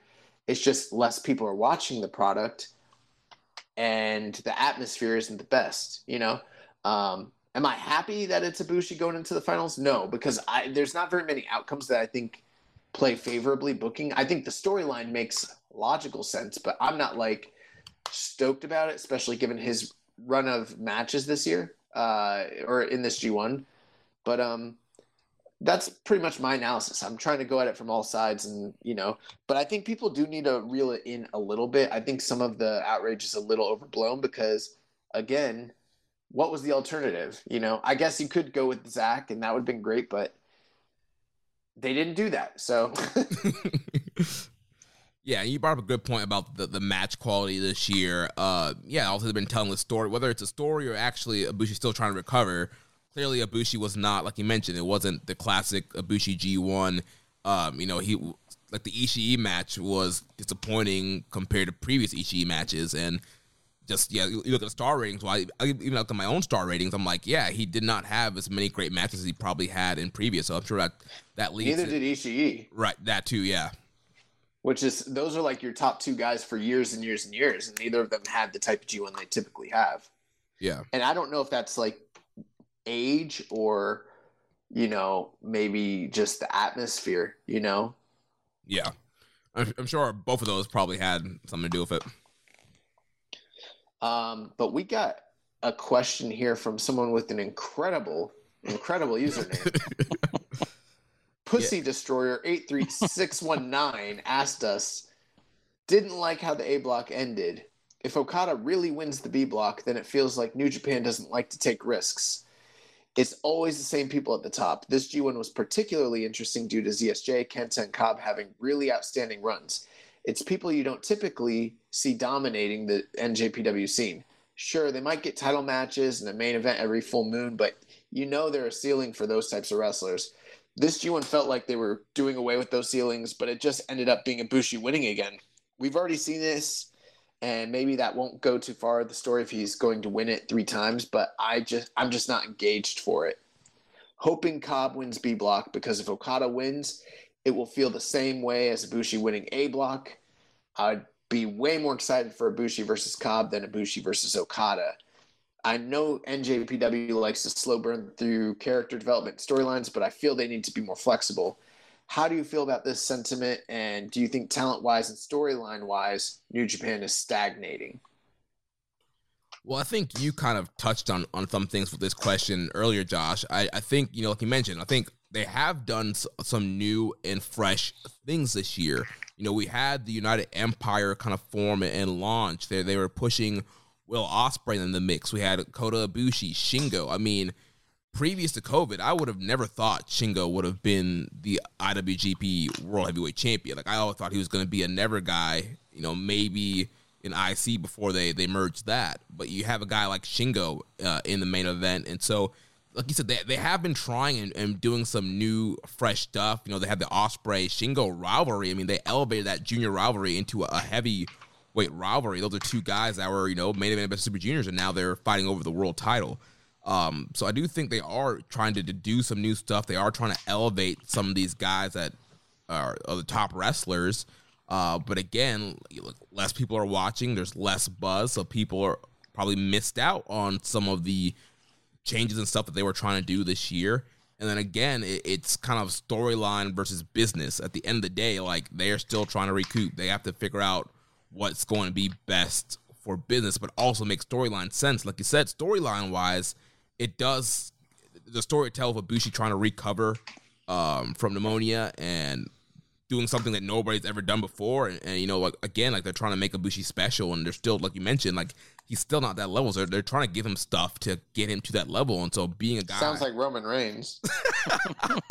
Acknowledge Ibushi. Acknowledge me. um, so yeah, I just think that they're, trying to get to that next level. They're trying to get him as a, a top guy, and so this is their way of doing it.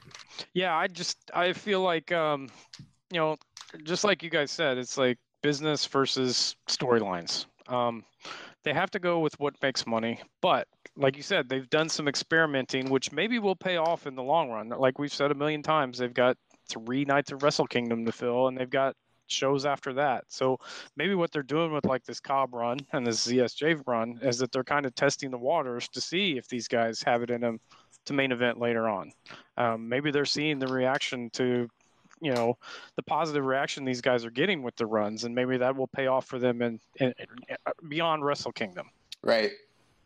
Yeah, that's a great point. You know, um, it's just because your favorite guys aren't in the finals of the G1 doesn't mean that it's lost on management and lost on the bookers as to the upside with them and the potential that they have, you know? Um, and I think that that has been highlighted throughout the G1.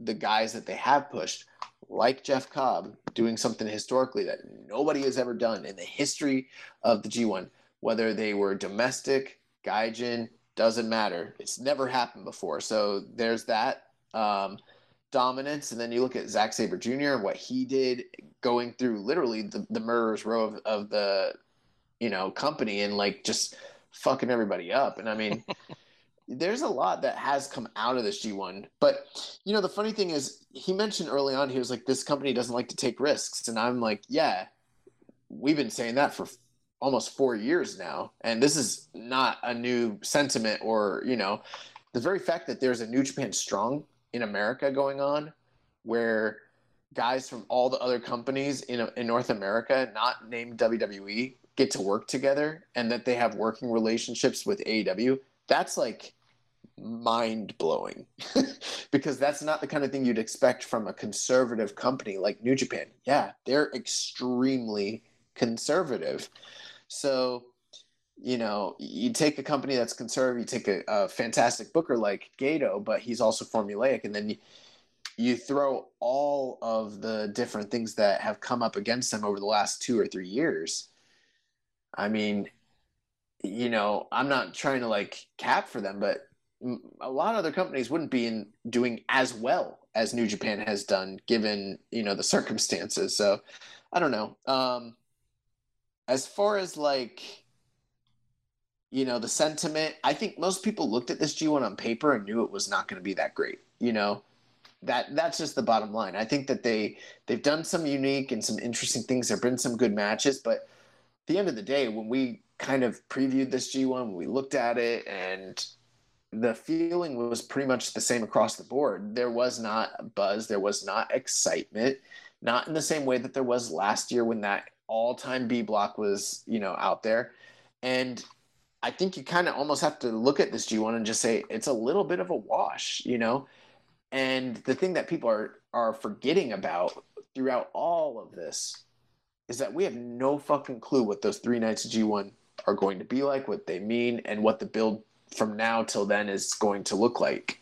The, it, now, could they mishandle it and botch it? Yeah, they could. I'm not telling you it's going to be fantastic, but there's a lot of possibility there for them to do something great, especially if the crowds are coming back, if the constraints are being lifted. Because as soon as we get the talent from North America coming back, and as soon as we have the clap crowds gone and people can make noise again, there there is an end to this, you know, storm. You know, there's light at the end of the tunnel for sure. Testify.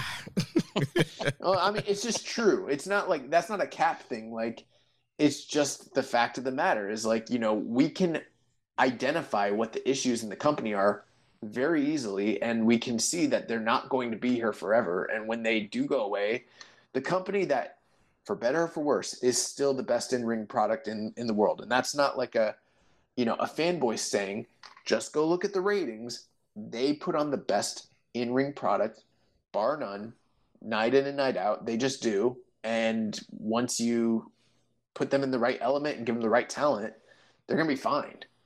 Yeah, I mean, I 100% absolutely agree with you. I mean, New Japan this year, obviously not the best year, but you look at some of the top end stuff. You look at Tanahashi, Shingo, Shingo and Ospreay, their title matches, uh, the Ibushi Naito matches, the Cobb Shingo. Like, there's been a, a, a, plethora of great matches this year. You look at New Japan Strong, what they're doing over there, and like, you just know once things are back to normal, like this company's gonna be rocking and rolling again.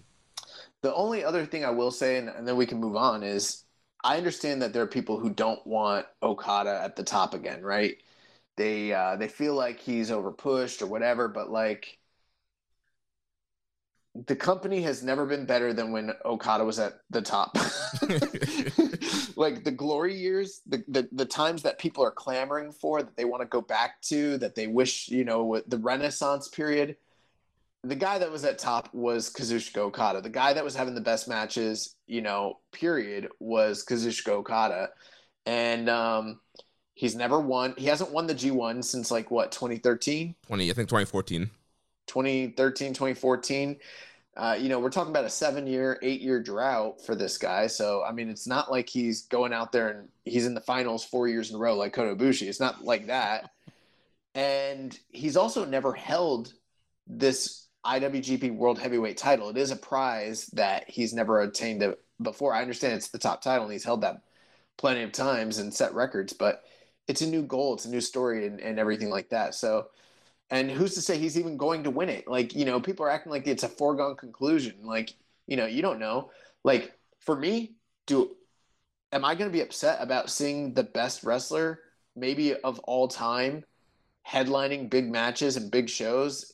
No, I, am not going to, you know, complain about that. and, you know, if you would rather see I'm sorry, but like I just can't think of anyone else in the company outside of Shingo or Will Ospreay that you can give me as a name that you think is better or more deserving to be at the top than Kazuchika Okada. I don't know. Like I don't want to like shit on the viewers, but like yeah, I would rethink my opinions because he is the best. I know he's not everyone's cup of tea, but I mean, this guy's got more highly rated matches than anybody else in the history of wrestling, and he's still in his early 30s. Like I don't know what we're even t- complaining about.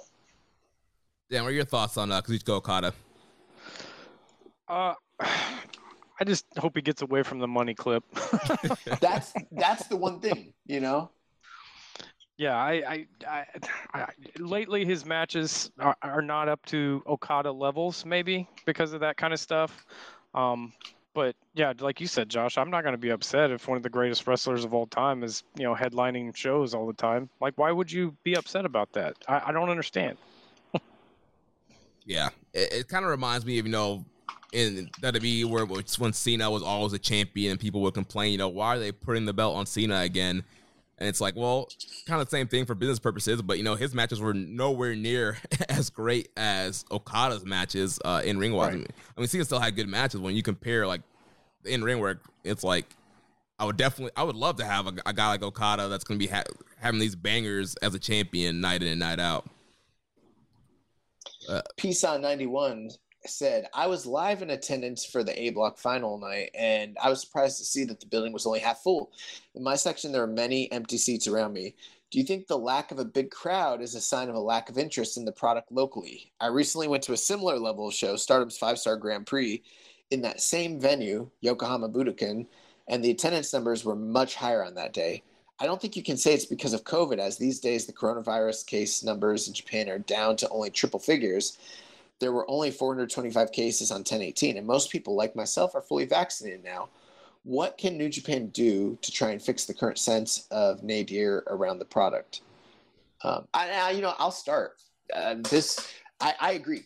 I don't think it's necessarily indicative that the product is down as a whole completely, although I, I do think it's a key indicator but um, look at the card. You know, this wasn't a card that you'd look at on paper and be like, "Oh shit, what a sexy A block final! I gotta be there."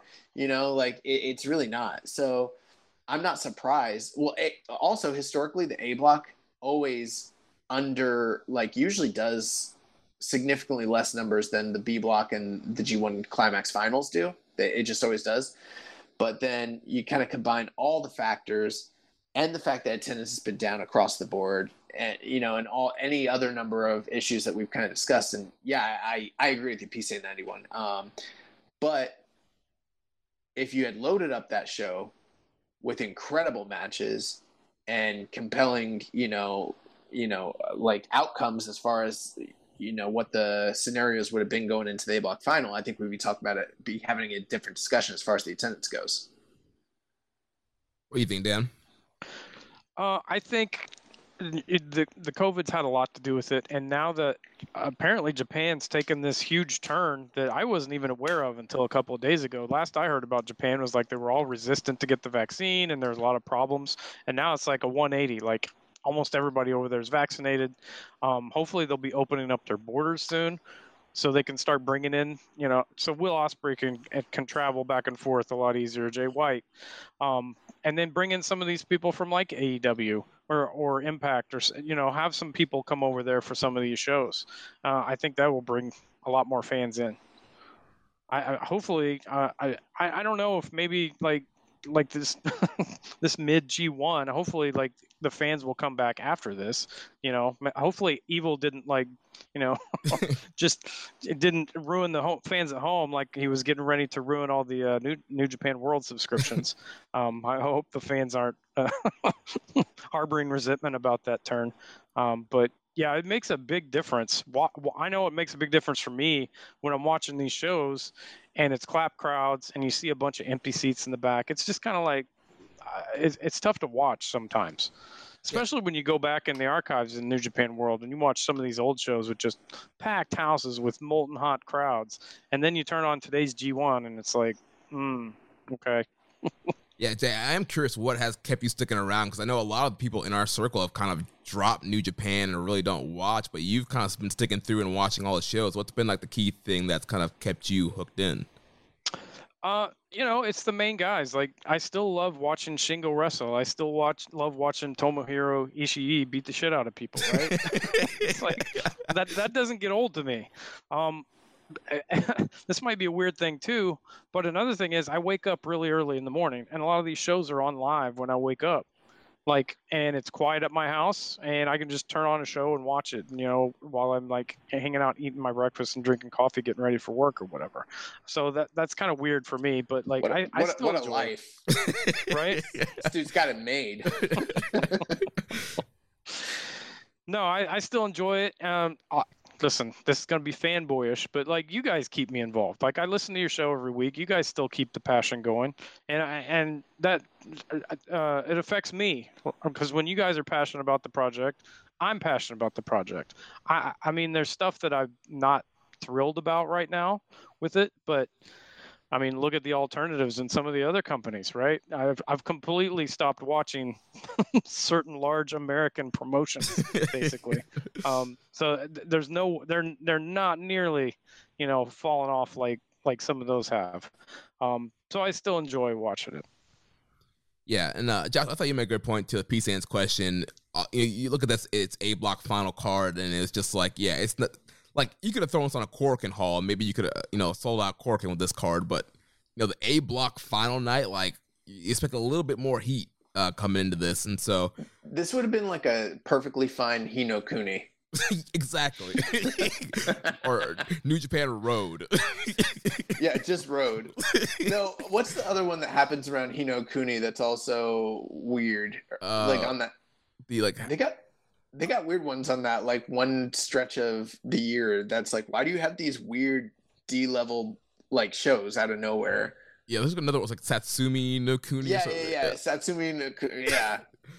yeah, and so I, I just think once they're they're able to get so the, the restrictions lifted up, and also we're getting ready to build towards Wrestle Kingdom season. Also, I think we got World Tag League and Super Juniors. I don't think those shows are probably going to be a, a, huge draw with both of those being single block tournaments, and who, you know who knows who's going to be in that freaking both of those tournaments. Um, but I think once we get into that build Wrestle Kingdom season, and I mean right now we have Ibushi who's beating Shingo, we got Sabre who's beating Shingo, and Okada's probably going to beat uh, win the block. You have three top guys for ch- title challengers right there. I think they can build some stuff compelling for Wrestle Kingdom season. So that's going to do it for uh, coverage of that night. So A block, the point totals records include forfeit wins. So Kota Ibushi is the winner of the A block at 14 points, and then underneath him Shingo Takagi 13 points, Kenta with 12, Zack Sabre Jr. with 12, Toru Yano with 10, Tomohiro Ishii with 10 points, Great-O-Khan with 8 points in his first G1, Tanga Loa six points in his first G1, Yujiro Takahashi with five points, and then the loser of all losers, Tetsuya Naito, zero points, zero wins, nine straight losses, back to back to back. They're all in the record books. He withdrew because of a knee injury, quote unquote, forfeited eight of his matches. So uh, Naito down bad, Lij down bad, Tranquilo you know? in the mud, in the bin. It's a grift. Throw him in the bin and sing doo wop around him. so the schedule coming up um, G1 Climax 31 Night 18. That's Wednesday uh, morning. That's coming up probably after this, just after this show drops. Uh, we have the B Block Finals. Everyone is eliminated except for the two gentlemen in the main event. Uh, but real quickly, the card Hiromu Takahashi and Bushi take on uh, Oiwa and Fujita tag team action. We got Tanahashi against Taichi, Goto against Tama Tonga, Yoshihashi against Chase Owens. That might be good, actually. That that could be s- that could be good. I yeah. got a sneaking feeling that those guys are gonna like lay it all out on the line because it's like the B block final. Um, in the semi-main event, Sanada versus Evil, and then the main event um, to determine the B block winner, you've got Kazuchika Okada sitting at 14 points, taking on Jeff Cobb, who has 16 points. The winner of that match will be the B block winner. and then that winner will face Kota Ibushi on Thursday morning at 5 a.m. So, guys, who we got? Who you, who you think's taking the B block? Is it going to be Okada or Jeff Cobb? Uh, well, the the uh, interesting thing too, just talking about the scenario. So if Okada beats Cobb, they're tied at points. He wins the tiebreaker. He wins the block. If Cobb wins, obviously Cobb wins the block. But in any other circumstance that would result in any sort of draw, like a time limit draw, a double t- count out, no decision, anything like that, Jeff Cobb automatically wins that tiebreaker, and that's what makes this situation unique. Is that if they do go 30 minutes, Cobb wins automatically, even if he doesn't beat Okada. Yeah. So, so what's to stop Jeff Cobb from dragging Okada out of the ring and just like laying him out and sitting on him for the count out? Like Um, right as soon as the match starts. well, a couple things. A, hopefully Okada's ring awareness and his, you know, generalship, um, and his will to fight and survive. Also, Jeff Fighting Cobb, spirit. his fighting spirit. The other thing is maybe Cobb's pride and hubris potentially. Um, and then finally, the booker who decides this sort of shit. I don't know if you know this, uh, Dan, but wrestling, it's a work. Uh, you telling me this now? nothing infuriates people more than like when they're when you're discussing something then you you explain to them that wrestling's not real they get really pissed uh, No, I'm but- hoping it goes like close to 30 minutes. Um, and they tease the uh, time limit draw, and then that's that's what i'm thinking right. Yeah, and we've seen the time limit draw teased out a lot, especially toward the beginning of the tournament with a lot of the big guys in the tournament, especially I mean, we saw Okada Tanahashi. So they've been teasing the, the draw, and also that's going to come into play here for this matchup. you know um i'm not saying they will do this but it's not really outside the realm of possibilities that they do go to the draw and maybe do your classic WCW television title match, you know, finish where Okada's hitting him with that rainmaker and he covers him a little too late and Mm. one, two, and the match ends and Okada had that visual victory, but Cobb wins the block undefeated, you know, and now they got to run it back sometime between now and and Wrestle Kingdom. That is a possibility. Yeah. But I I'm think- looking forward to 15 minutes of the money clip. I ha- well, I thought he kind of went away from that. Has he been utilizing it too much in this tournament? Still? Not he hasn't been like spamming it like he used to, but he still pulls it out every once in a while. I, I'm expecting Okada and Cobb to go out there and have a great, close to 30 minute match. Obviously, I think with Jeff Cobb, not that he can't go 30 minutes, obviously can, but the longer the match goes, I think the more it is in favor of Okada, just in terms of stats and you know storyline. Um, and I hope Okada gets him, you know, puts him away with you know just maybe a minute, maybe a little bit less than that left to go, and you know picks up his G1 win, and we're off to the races. Dan, who you going with? Oh, I think Okada's going to win. Close, you know, just like you know 45 seconds left, 30 seconds left.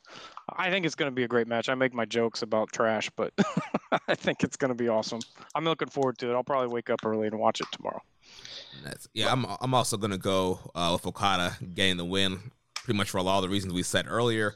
I think him and Ibushi's gonna be a you know a great drawing main event with a one day notice. I think it's gonna be a great matchup, and so yeah, part of my feeling about all this too is that you know ultimately look, knowing that Ibushi is the guy that they're going to be standing across it on paper it makes a lot of sense to do Ibushi and Okada as a G1 final. They've never done that as a G1 final but they've wrestled each other in big wrestle kingdom matches and other you know like match stage matches. Um, so it's not like they're burning a match that they haven't done before, which is smart.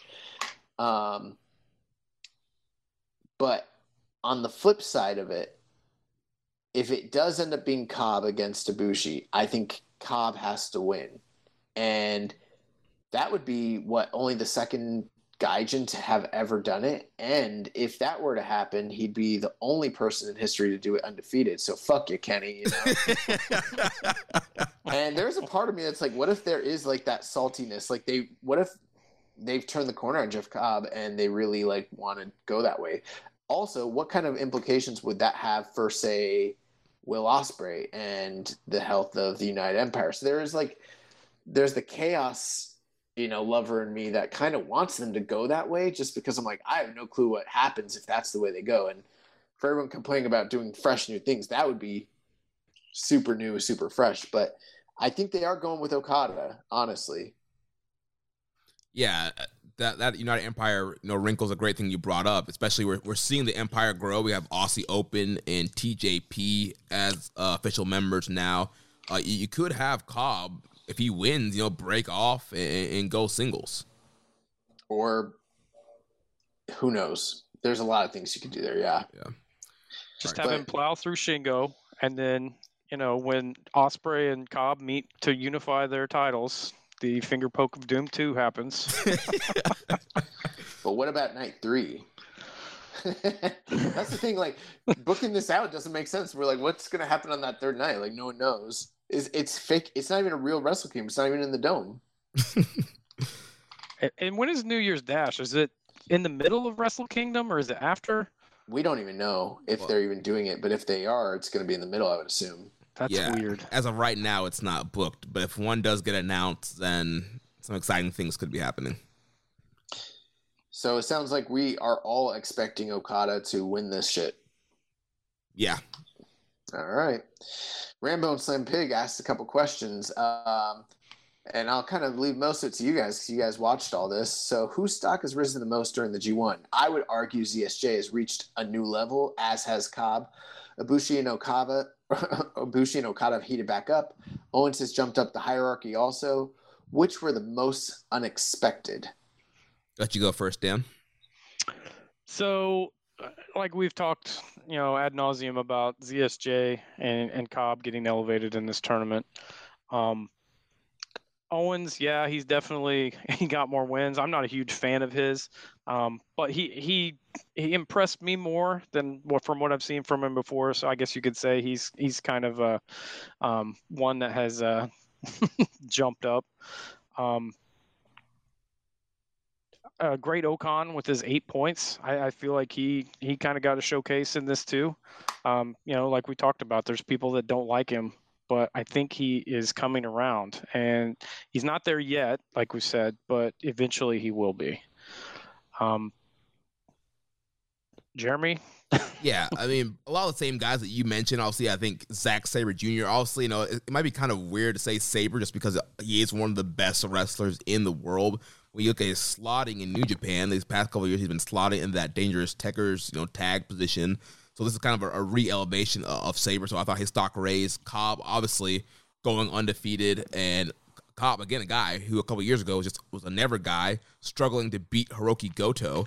Um, is now undefeated in the block and could potentially win the block and win the tournament.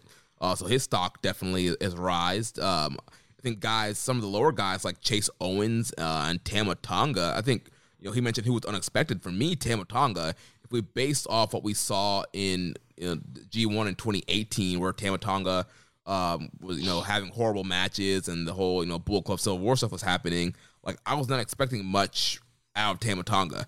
And I thought he had a really good tournament. Obviously, none of his matches were like match of the year contenders, but he had a lot of really good three and a half to maybe four star matches. And he wrestled straight, and he was a red hot, fiery babyface in the majority of his matches, and you know, doing a lot of his invasion spots, and then the the, the high flying and the gun stuns out of nowhere.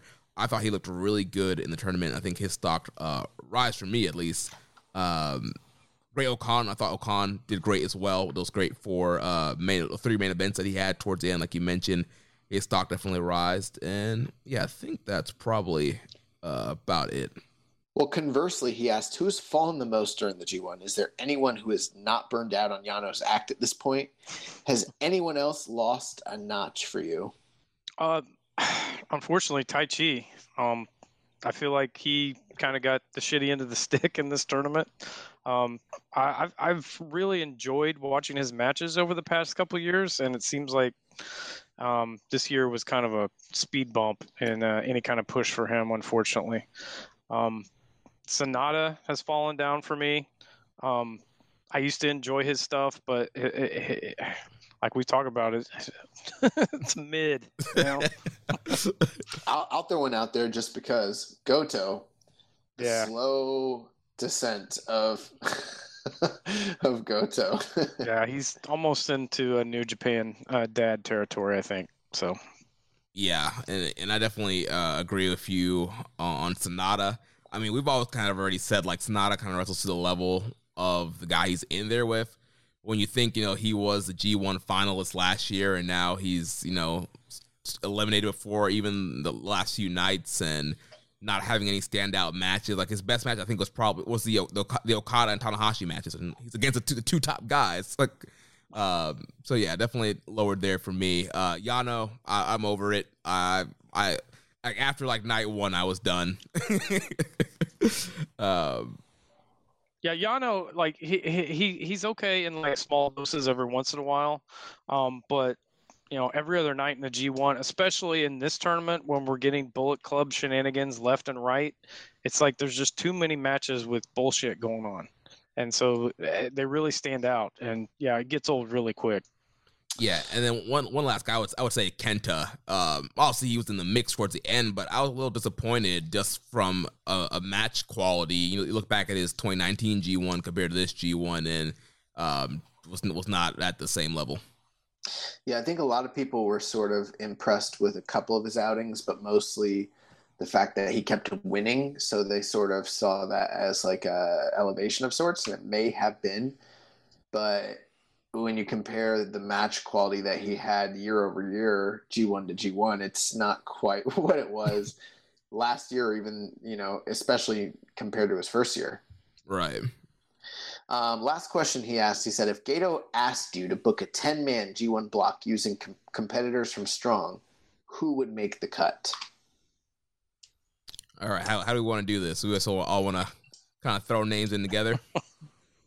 Well, I don't think it's that hard. I mean, I think you got to throw it for for me. I'm going to say Suzuki because he's here. He's on strong. Jon Moxley. Jon Moxley's got to be in it. Lance Jay White. Yeah, Os- fuck it. Lance Ospreay. Archer. Ospreay. Dirty Daddy Chris Dickinson. Throw him in there. Chris Dickinson. Filthy um, Tom. not- Ishi Ishii's been over here. no, He's already in no. it. He's not here. Bill Billy Tom. Filthy Tom Lawler, of course. So you know, now we're down to like the final three. Like, who's Bro- making that cut? Brody King. I was thinking Brody. What do you, Uh, uh, Alex Coughlin. Al- Alex Coughlin? You want to throw him? in there? I Coughlin. don't. Yes. I don't know, man. There's some other dudes. I, I think. Le- what about Lio Rush? The junior. Like, well, I, if I was going to throw one of the guys in there, I, I would. For me, I would throw like Clark Connors or What about Frederick? Fredericks? Fredericks. Fredericks, yeah. I'd throw Fredericks in first. So that's nine. So we got one last spot. I mean, so Daniel Garcia, right? What about, I don't know. what about uh, Mr. Donay's Off, man? Suntan Fuck. Superman, Fred Rosser, Block No, the Hate. just- Oh, you know what? Juice should probably get in there. Yeah, I'm serious. yeah, I know. What about El Fantasmo? Uh, yeah, we could throw. Yeah, throw Fantasmo in there. G1, G1 superstar El Fantasmo. That's fine. I'm fine with that. Whatever. It doesn't go. Treating this man's question like it's a it's a game. Well, It's that not- just shows that Strong has a really strong roster, and they've got a lot of awesome guys. uh, Like, like They when do. Strong Strong first started, I was like, mm, I don't know about this. There's only like a couple of guys that might be worth watching, and now it's like they just have a plethora of all these badasses, uh, and it's fun to watch. yeah. How about we throw in uh, Fred Yehi just cause? Oh yeah. I mean, uh, and Josh Alexander has been showing up. So, oh, that, dude, Josh Alexander would be awesome in that. Did you say Uh, Will Ospreay? yeah, How about we expand this thing out to a full 20 man, two block do a, the G1 of USA. G1 of you? Why is everything of USA with them? um, MJ does PR asked, who's got the higher ceiling after this tourney? ZSJ, Taichi, or Jeff Cobb? Well, Khan's had some good performances in main events. Would you put him in the same block of credible world title challengers or on the same level as Goto Yoshihashi? Um, I think the highest ceiling was, is probably going to be Jeff Cobb. I mean, going undefeated, especially if he wins the tournament undefeated, even if not, even with just one loss, like that's just like you mentioned, Josh. Like history has never happened before. And Well, it's just it's just the role. They're very clearly slotting him in that powerhouse monster Gaijin role, which you know has been lacking recently since, like, say, Lance Archer left the company, and you know um, Michael Elgin, guys like that. So, yeah, I think that that's. I think just by the very nature of what that role entails and the upside of it, it's a lot higher than, like, say, where you might slot a ZSJ or a Taichi. Yeah, and then as far as O-Khan, uh, I think that he- I don't, I wouldn't put him on Goto or Yoshihashi's level, but I don't. He's not a world title challenger quite yet. I think he's somewhere in the middle for right now. Mid. I was going to ask what Dan's uh, opinion was, but he gave it to us. No, no, I, I don't think he's mid. I, I like him a lot. I, I don't know if he's up to you know the Goto Yoshihashi level yet, but he uh, he will surpass them. I think eventually. Well, nice. Now, uh, you know, Dan, you were talking about the the strong roster of New Japan Strong. We're, we're going to talk now about Autumn Attack Night 2. I know you did uh, check this show out uh, this weekend, Dan. So let's talk about this real quick. So we had the Alex Coughlin Challenge Series continuing here. The Dirty Daddy, Chris Dickinson, answered the call this week, defeated Alex Coughlin 13 minutes and 3 seconds. What do you think about this one, Dan?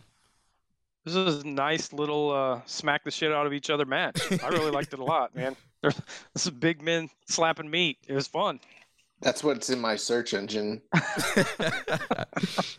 yeah, I, I really enjoy this match. Obviously, Chris Dickinson's like the perfect guy for New Japan. New Japan strong and uh, coming out here of Coughlin. Yeah, very hard hitting, tons of strikes. Uh, but yeah, obviously the result's kind of obvious. Um, Coughlin's been losing all these things, but yeah, Dickinson puts him away. But a good way to open the show. Then following that, the Mega Coaches reunited. Rocky Romero and Ryusuke Taguchi. They defeated the West Coast Wrecking Crew of Jorel Nelson and Royce Isaacs at 13 minutes and 41 seconds. It was a fun little match. Uh, a lot of hip attacks, you know, the typical uh, mega coaches stuff. And then the you know the the Wiley veterans snuck out the win in the end. So, we, Yeah. you know, stuff just basic good wrestling match. Yeah, part of me was kind of surprised. You have, you have two juniors against a heavyweight tag team, and the junior team won. Obviously, Rocky and Taguchi are you know main roster quote unquote New Japan guys and are you know have more experience. Uh, but I was still a little surprised to see that they ended up with the win. But I guess you know Taguchi's only in town for a little bit. You got to give him some wins. So yeah, knocked Holds out- on top, man. Yeah, Every time. uh, then there, the semi-main event, multi-man tag here. Clark Connors, Juice Robinson, Lio Rush, and TJP. They defeat the Bull Club team of Chris Bey, ELP Hikuleo, and, and Taiji Ishimori by disqualification, 11 minutes and 7 seconds. So they're they're building to a bull rope match between Juice and Hikuleo for next week. And Hikuleo, Juice came out with the bull rope, and Hikuleo eventually grabbed it and used it on Juice towards the end there, call, calling the DQ. Uh, we don't see a lot of DQs in New Japan, but we got one here on Strong. What do you think about this, Dan? Uh, it was okay.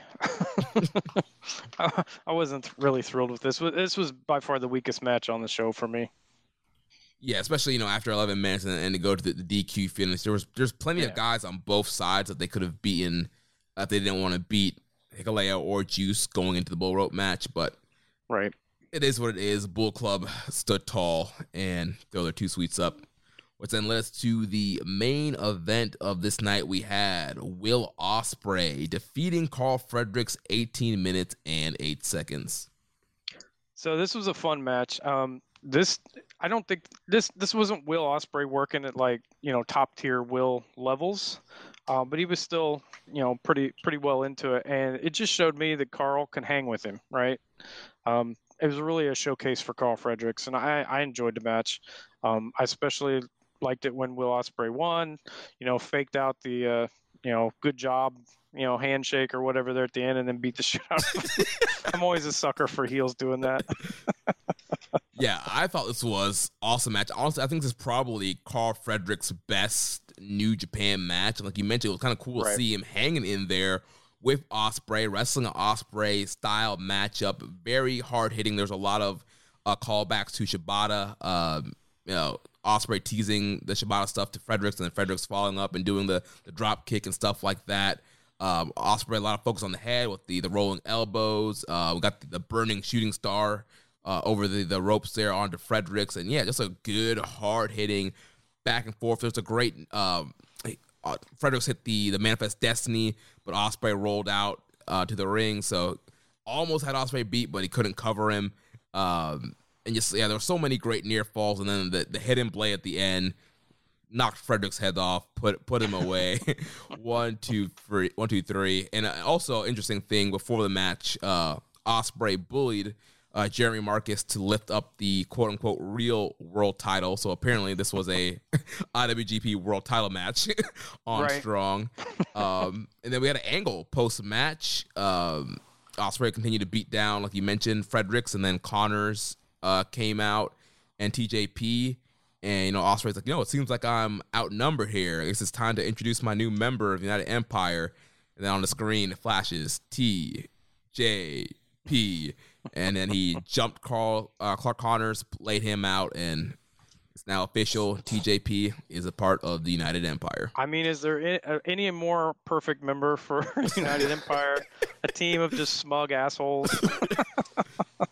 Um, I mean, my whole thing is like, you know, I, I want to like clown on those guys for being stupid or whatever, but it's their own fault. I mean, anyone who chills with TJP in kayfabe or shoot had to know that something like this could have definitely happened. I mean, they did it to themselves. You know what I'm saying? well, I don't think they were actually trying to hang with TJP. I think he was just kind of there. Because remember that one? nah, that's their boys. They they're they're all dojo boys. You know what I'm saying? No, remember that one tag match? And you were like, yeah, I don't think Clark really wanted a team with him. Like, like I think it was just booked that way. And he was like, damn. Uh, but um yeah i mean i don't know you know earlier this year they were you know talking about proud boys and the allusions to the united empire i don't know if tjp was the best guy to uh throw in there you know uh, just in enhancing the image that a lot of people already had about him. You need to throw in a double next oh if they, Uh. if they want to get some real heat let's bring in Albert, alberto you know what i'm saying Oh my man. god. well, uh, this coming up Saturday, we have night three of Autumn Attack. Show open up with another multi-man tag. We'll have David Finlay, Freddie Yehi, Wheeler Yuta, Will Allday, and Brogan Finlay taking i don't on. even know who two of those guys are Uh, they'll be taking on Taguchi, Ren Narita, Alex Coughlin, Kevin Knight in the DKC. Then we'll have the Bull Club team of ELP and Chris Bey taking on the Dirty Birds of Robbie Eagles and Dirty Daddy Chris Dickinson. Then the semi-main event, Will Ospreay, and obviously it's going to be his mystery partner. It's going to be TJP taking on Karl Fredericks and Clark Connors. And then the main event, the bull rope match between Juice Robinson and Hikuleo. loser leaves town uh, overall, I've really been enjoying the Texas shows. The one, the one downfall is just the, the production value. Um, what about the attendance well, that's the one thing because the t- the attendance was light. They kind of darkened the crowd, and so like the whole building's pretty much dark. Except the lights pretty much just in the ring, but it, it's kind of affecting the lighting for the whole thing. And so the production wise, it's not the best looking production. Um, and like the audio, like on the entrance music on the and the ring announcer has been super low as well. Um, ah so they got that aew ring entrance music yeah, effect. it's like super low. Uh, Dan, what were your thoughts on uh, the commentary with um, Koslov and Aiden English? Uh, to be honest, it's quite a step down from Kevin Kelly doing the G1. I'll put it that way. It, it- sometimes it's pretty rough to listen to. Um, those guys try, you know, but it, it, it sounds like uh, a million other like independent wrestling shows with commentary that I've watched. Um, they're, they're, they're really strong. Ko- Koslov's rough, man. I know he's trying, but he is rough. Like at the end when TJP ran out um, and attacked Clark Connors, um, he called Clark Connors Karl Fredericks, and I'm just like, are you watching the same show I am? Like, what are you doing, man? Yeah, Koslov definitely needs Kevin Kelly guiding him. Yeah, in English, I mean, good voice, and, and he's fine. He obviously done his research, like he knows stuff, but yeah, it's just not not the same. I think um, Aiden English, or was it Matt Morris as he goes by Yeah. over here?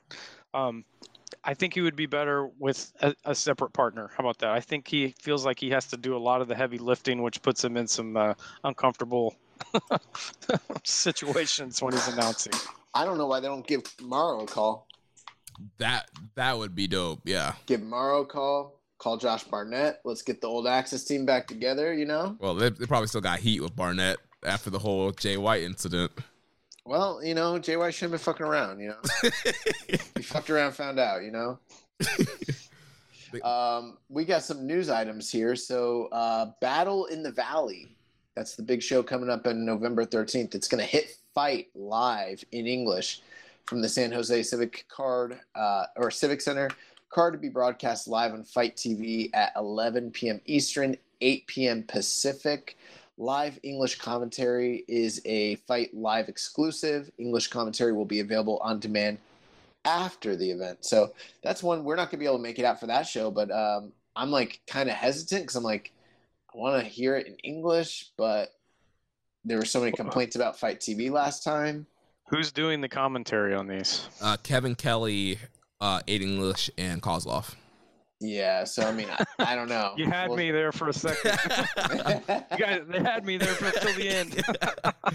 well, the thing too, this is the same night as Full Gear, so right. uh, I'm sure a lot of people are probably gonna be watching this the next day. So just watch it on demand. Oh, On I'm I'm planning to like power through, do full gear and Battle in the Valley same day. Mm. So is it going to be on New Japan World with Japanese commentary like the next day or, or I that night? so, or right? it'll yeah, it'll be live in Japanese that night. Maybe I just do that. Yeah. I I think don't I'll know. just I, I don't mind watching these shows in Japanese commentary. I don't either. The thing is, I'd be willing to pay for it. It's just FITE TV has such a bad track record. Like we've done several FITE TV shows, and I've never watched a New Japan Fight TV live show that didn't have issues. Right.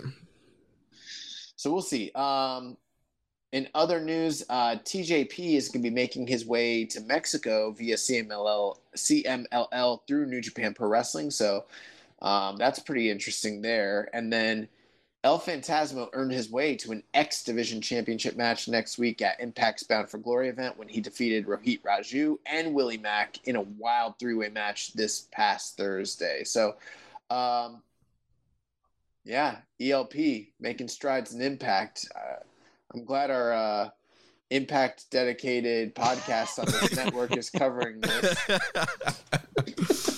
Man, we, we we can't keep him. He's sidelined. so that's going to take us to a couple questions here and then the match of the week and then we're going to get out of here so first question um, raising falcons asked as you like chaos mole questions then here's another who would you have booked to have been the chaos mole wow we haven't discussed the, the mole and chaos in a long time Well, yeah, we got a question last week. Uh, somebody was bringing up like they thought like maybe Chucky T could have potentially uh, have been the mole in chaos since he was going crazy at the end of the, the World Tag League that year. I So mean, this that's- pre this predates when I started watching New Japan. So I'm not really sure what's going on with the mole. Is it just some, like Jay White just offhandedly mentioned there's a mole in chaos and people just ran with it on the internet or something? Well, we don't know because they mentioned it a lot, but then it got dropped. So it's hard to tell if it was just like what you mentioned or if it was an actual storyline that was going to pay out. Um, it was sort of in that in between gray area where it's hard to tell if it was to be taken serious or not. But it was mentioned more than once by Jay White or whoever. It was mentioned like for Multiple quite a while, Okay. multiple times. but you know, like everyone's shooting in the dark. Like Kevin Kelly brought up on commentary a lot, but like it's not like he knows what the fuck's going on either. So Yeah, we used to get like questions every week, like who's the mole in chaos? So you guys, any thoughts on the mole in chaos? Like who's the mole? I do I do think that Chucky T could have potentially been the guy had that storyline been allowed to play out at that World Tag League. Well, did For- they really need worth. a mole in chaos? I mean, isn't Okada like a terrible leader anyway? Like That he's that's like undermining it himself. Maybe he's the mole, right? that's a more modern uh, interpretation. Uh, I guess we can move on. Dom Homie 101 asks Does New Japan depend too much on foreign talent with this whole COVID 19 situation? I feel that it exposes the fact that New Japan depends too much on foreign talent. I feel like the company needs to put focus on homegrown talent. Um, they, they definitely. I think other th- they, they are the Japanese promotion that uses probably the most gaijin talent. When you look at like Noah or DDT or Dragon Gate, also I think New Japan uses the most gaijin talent. Um, I don't think they totally rely on them, and we, we have we still have the dojo system. We we have you know Tsuji and Uemura out on excursion. O-Khan just came back. Uh, Shota Umino's on excursion. We still have like the LA Dojo guys that are going to be graduating and be being integrated soon. Um, so I, I do think that they focus in on homegrown talent, but also when there once you have an increased use of gaijin, it definitely makes a difference when they can't come into the country. Yeah, I mean, I, I don't know that I agree with this. I mean, is it conducive to have talent that lives abroad, um, you know, brought in constantly like this? In, in a certain sense, no, especially when there's a pandemic that prevents them from traveling. But then you look at New Japan from 1972 till now, and it's been an extremely fruitful and you know beneficial system that they've had in place, and you know, uh, it's just it's part of the culture there. The idea of bringing in stars from abroad has always been a money making tool for them, and it's also helped grow the industry and the health of those performers who get to come over and you know it, it, it's a it's an incredible resource that they have at their disposal. Um, so i mean i'd be remiss to say no they're they're depending too much on foreign talent. It's like you know i don't know. I i, I think it's fantastic what they do. You know most giant japanese professional wrestling companies have done this always um, i wish we saw more you know companies exchanging talent and utilizing people from different countries, you know, internationally. Especially the fact that this company has in the past five years become more of a worldwide product as opposed to just a domestic product. I mean, it's hard to kind of, um, I don't know, criticize them for having some of the best wrestlers in the world just because they happen to be from England, Canada, and America and Mexico, you know? What do you think, Dan? Well, I mean, it is a business, right? Um, and how are you going to grow your business worldwide if you don't, you know, showcase people from around the world? You can't take a fully Japanese promotion and bring it over here and expect it to succeed, right? You got to have people from everywhere.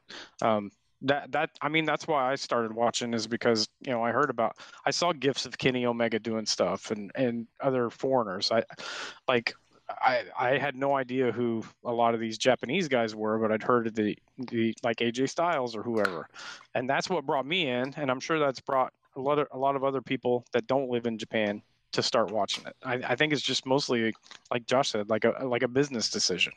It's like how how do you get the most money from the most people in the world, right?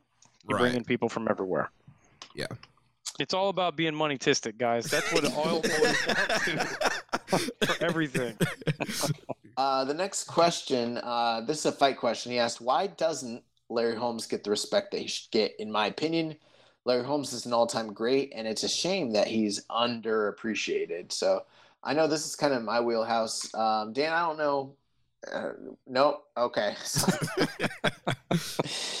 you know, uh, the thing with Larry Holmes is Larry Holmes came between two of the uh, two of the greatest heavyweights of all time, but not just that, but two of the greatest sport uh, sporting personalities and marketable stars in the history of boxing, and that would be Muhammad Ali and Mike Tyson. You know, and in between those two eras, you've got the dominance that was Larry Holmes, and you know, head to head, I think Larry Holmes is a fucking killer and hell for any heavyweight, any time in history, no matter who it is in his prime, including Ali, including Tyson, including Tyson Fury. Um, like the other night, I actually, funnily enough, was asked to give my ranking of the five greatest heavyweights of all time. And, you know, I had Ali number one, Joe Louis number two, Larry Holmes number three, Foreman four, and uh, Lennox Lewis at five. So, you know, in my opinion, I'm right there with you. I, I think Larry Holmes is one of the all time greats, but, you know, um, in his old age, he did lose to Evander Holyfield. He did lose to Mike Tyson. You know, he had some of those big losses. He he was never able to beat Michael Spinks. Uh, he lost the fight to Michael Spinks right before he was gonna um, either tie or surpass Rocky Marciano's undefeated record, and I think that that was kind of a detriment to him as well. And he always kind of carried a, ch- a chip on his shoulder because he didn't get the same kind of love and respect that Muhammad Ali had. So, you know, um, plus it was the 80s, and that era of heavyweight boxing is much lower than the 90s and the 70s and the 60s and all those lost generation of heavyweights that were doing coke and you know all that shit. You know your tony tubbs and your all the all, you know who, there's a bunch of guys. Um, so it's not like he was in the midst of like the greatest era either. So that's that also plays a big part in it. Um, but yeah, that's that's pretty much the deal. But make no mistakes about it. Larry Holmes is one of the greatest, and Larry Holmes could be any fighter ever in the history of boxing. Period. Nice. Last question he had for us: thoughts on the upcoming fight between Shakur Stevenson and Jamel Herring. In my opinion, I've Herring, Herring, I don't know. I feel like this fight will be the toughest fight in the young career of Stevenson due to the fact that uh, They've been in the same training camp together from time to time. I think the rubber will meet the road, but I will be rooting for Stevenson in the audience. I can't wait to attend this fight. Um, yeah, in my opinion, so far I've got no reason to doubt Shakur Stevenson. He really hasn't been battle tested, and you know, um, a, f- a few weeks ago I was kind, or you know, months ago I was kind of asked about Shakur Stevenson and my opinions, and you know, I I I'm I haven't been as up on boxing in the past few years as I have been in the past. So I like was kind of even a little unaware of everything that he had already done. But I mean, yeah, I mean he's fought a, good collection of fighters, not world beaters, but I mean, you know, the guy's 16 and 0 at this point. You know, multiple time world champion and multiple time in multiple weight classes.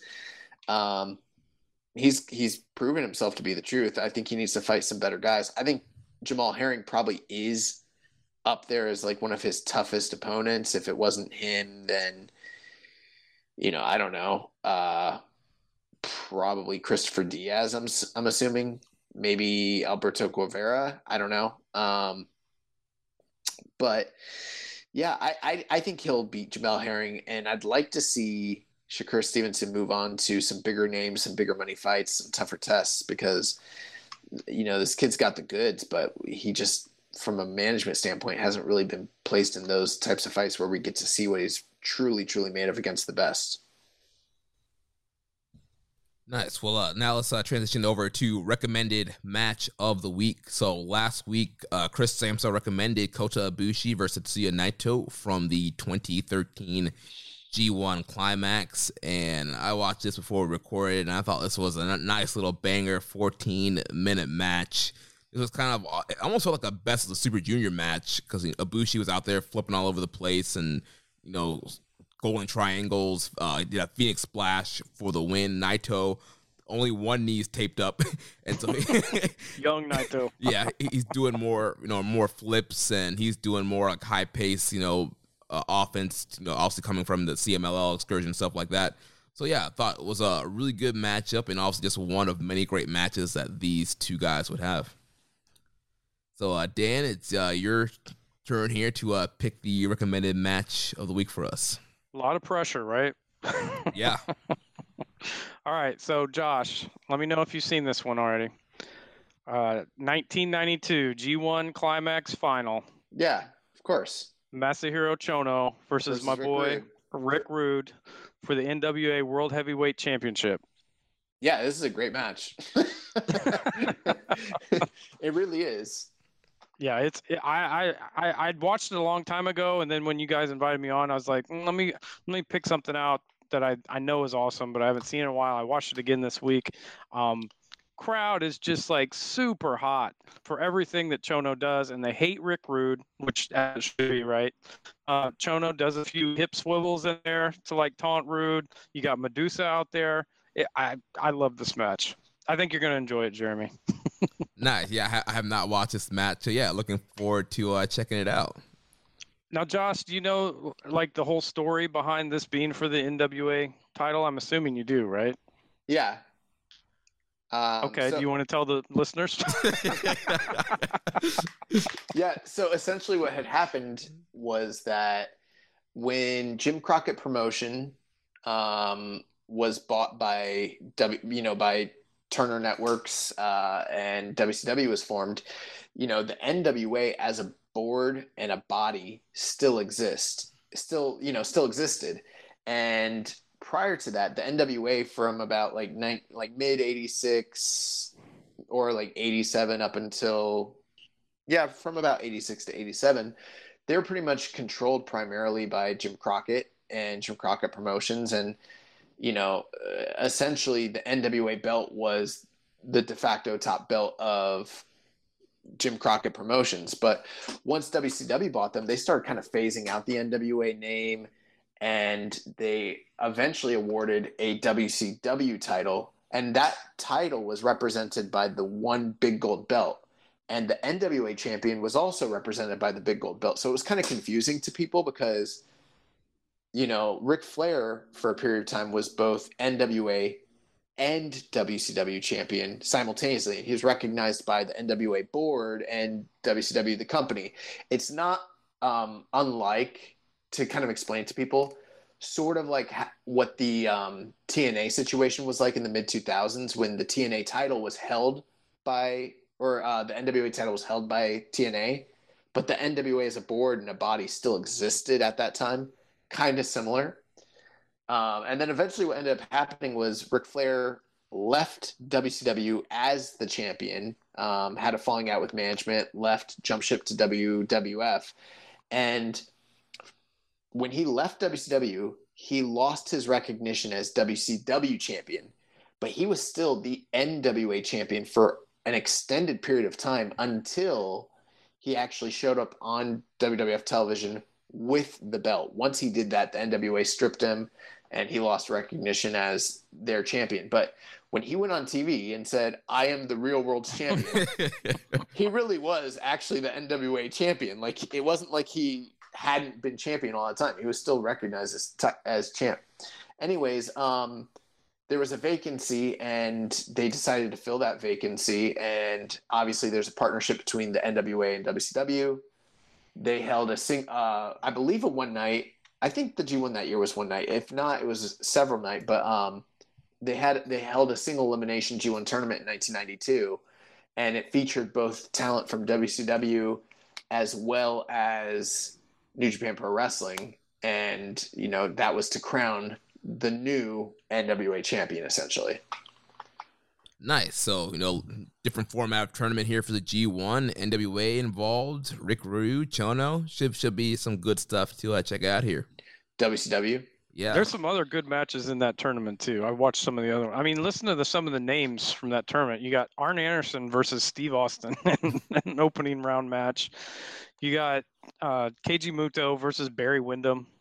Scott Norton, Scott Norton versus Bam Bam Bigelow. I mean, like classic names. If you like, like early '90s, like WCW wrestling, like these are your guys, right? Yeah, I'm trying to remember if there's anything else that ha- has stood out to me from that tournament. Um, I'm looking over the the field here. Um, hmm. I think the Kensuke Sasaki Rick Rude match was good, if I recall, but I could be wrong on that. Uh, Keiji Muto and Masahiro Chono went 26 minutes in the semifinals, which that was a rematch of the final from the year before.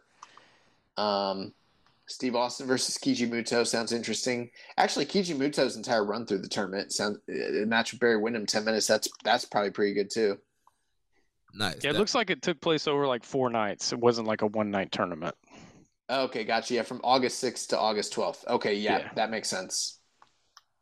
yeah, definitely some some gems to check out there.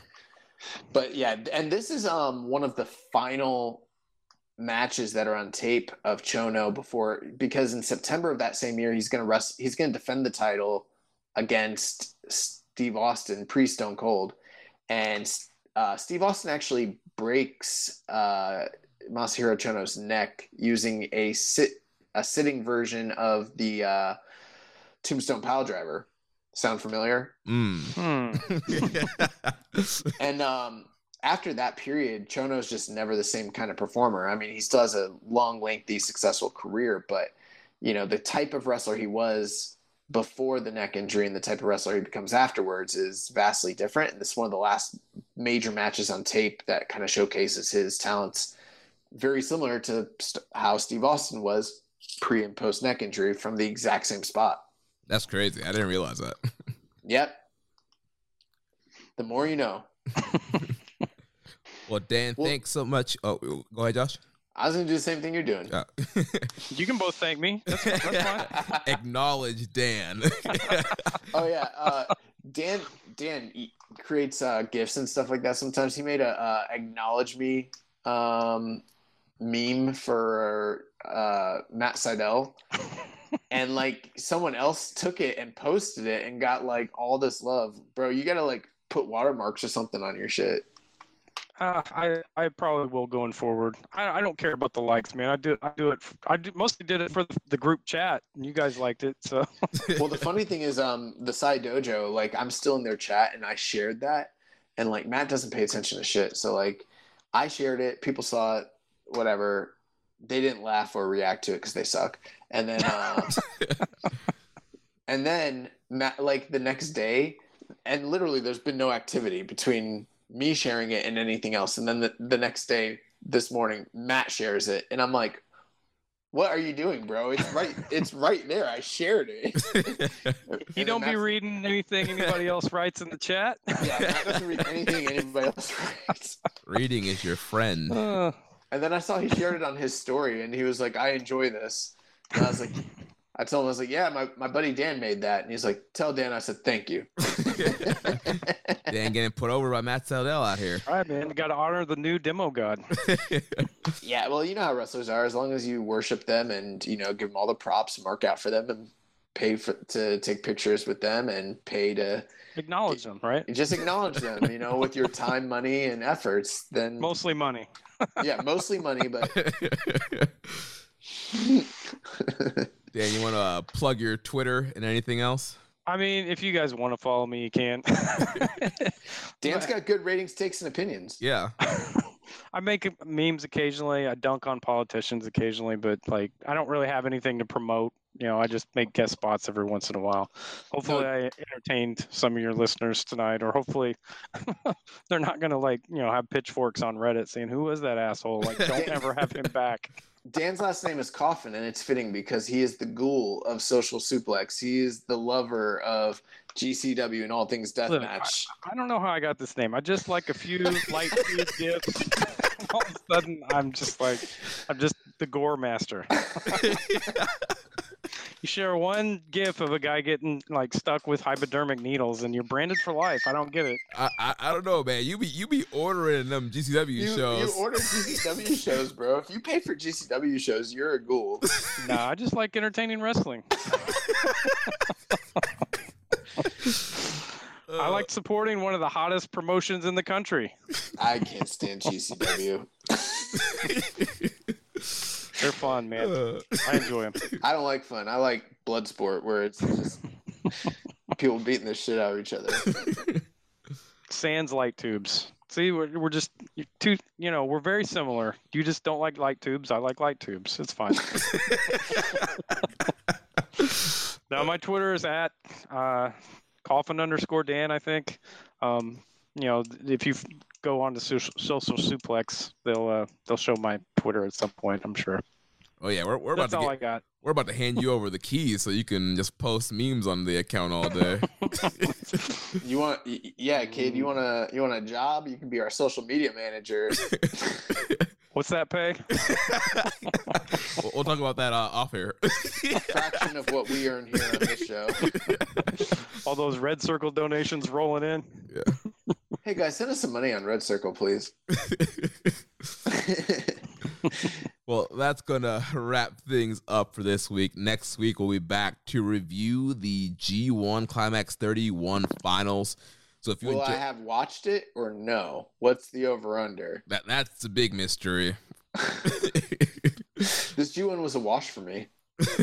Bro, this is the first G1 since uh, I mean, I'm sure I'll see some of it between now and then, but like literally since 2013, since like G1s have become pretty accessible, that I've just like not watched it.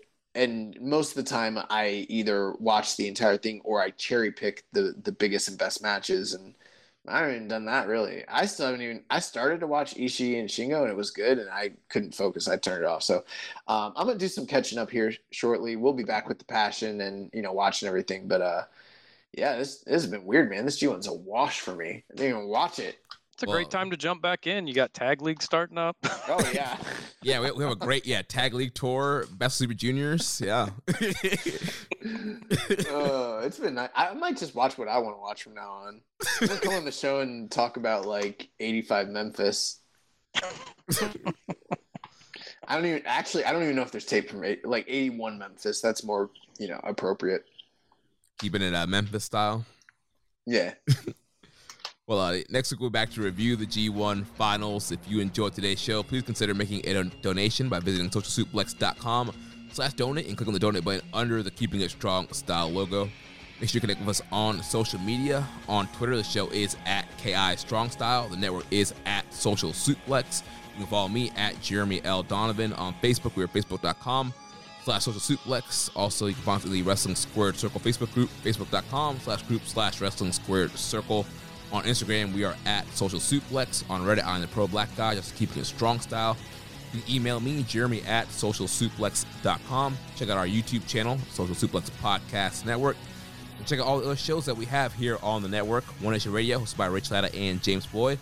The Grave Consequences Podcast with Caleb and Maserati. 8-Bit Suplex with Josh, number two. All Things Elite with Floyd and Austin, and the Great Match Generator with Danny. Don't forget to subscribe and leave a rating and review, and we will catch you next week on Keeping It Strong Style, the ace of podcasts. Itchy Ichiban. Thank you for listening to Keeping It Strong Style. We'll see you next time.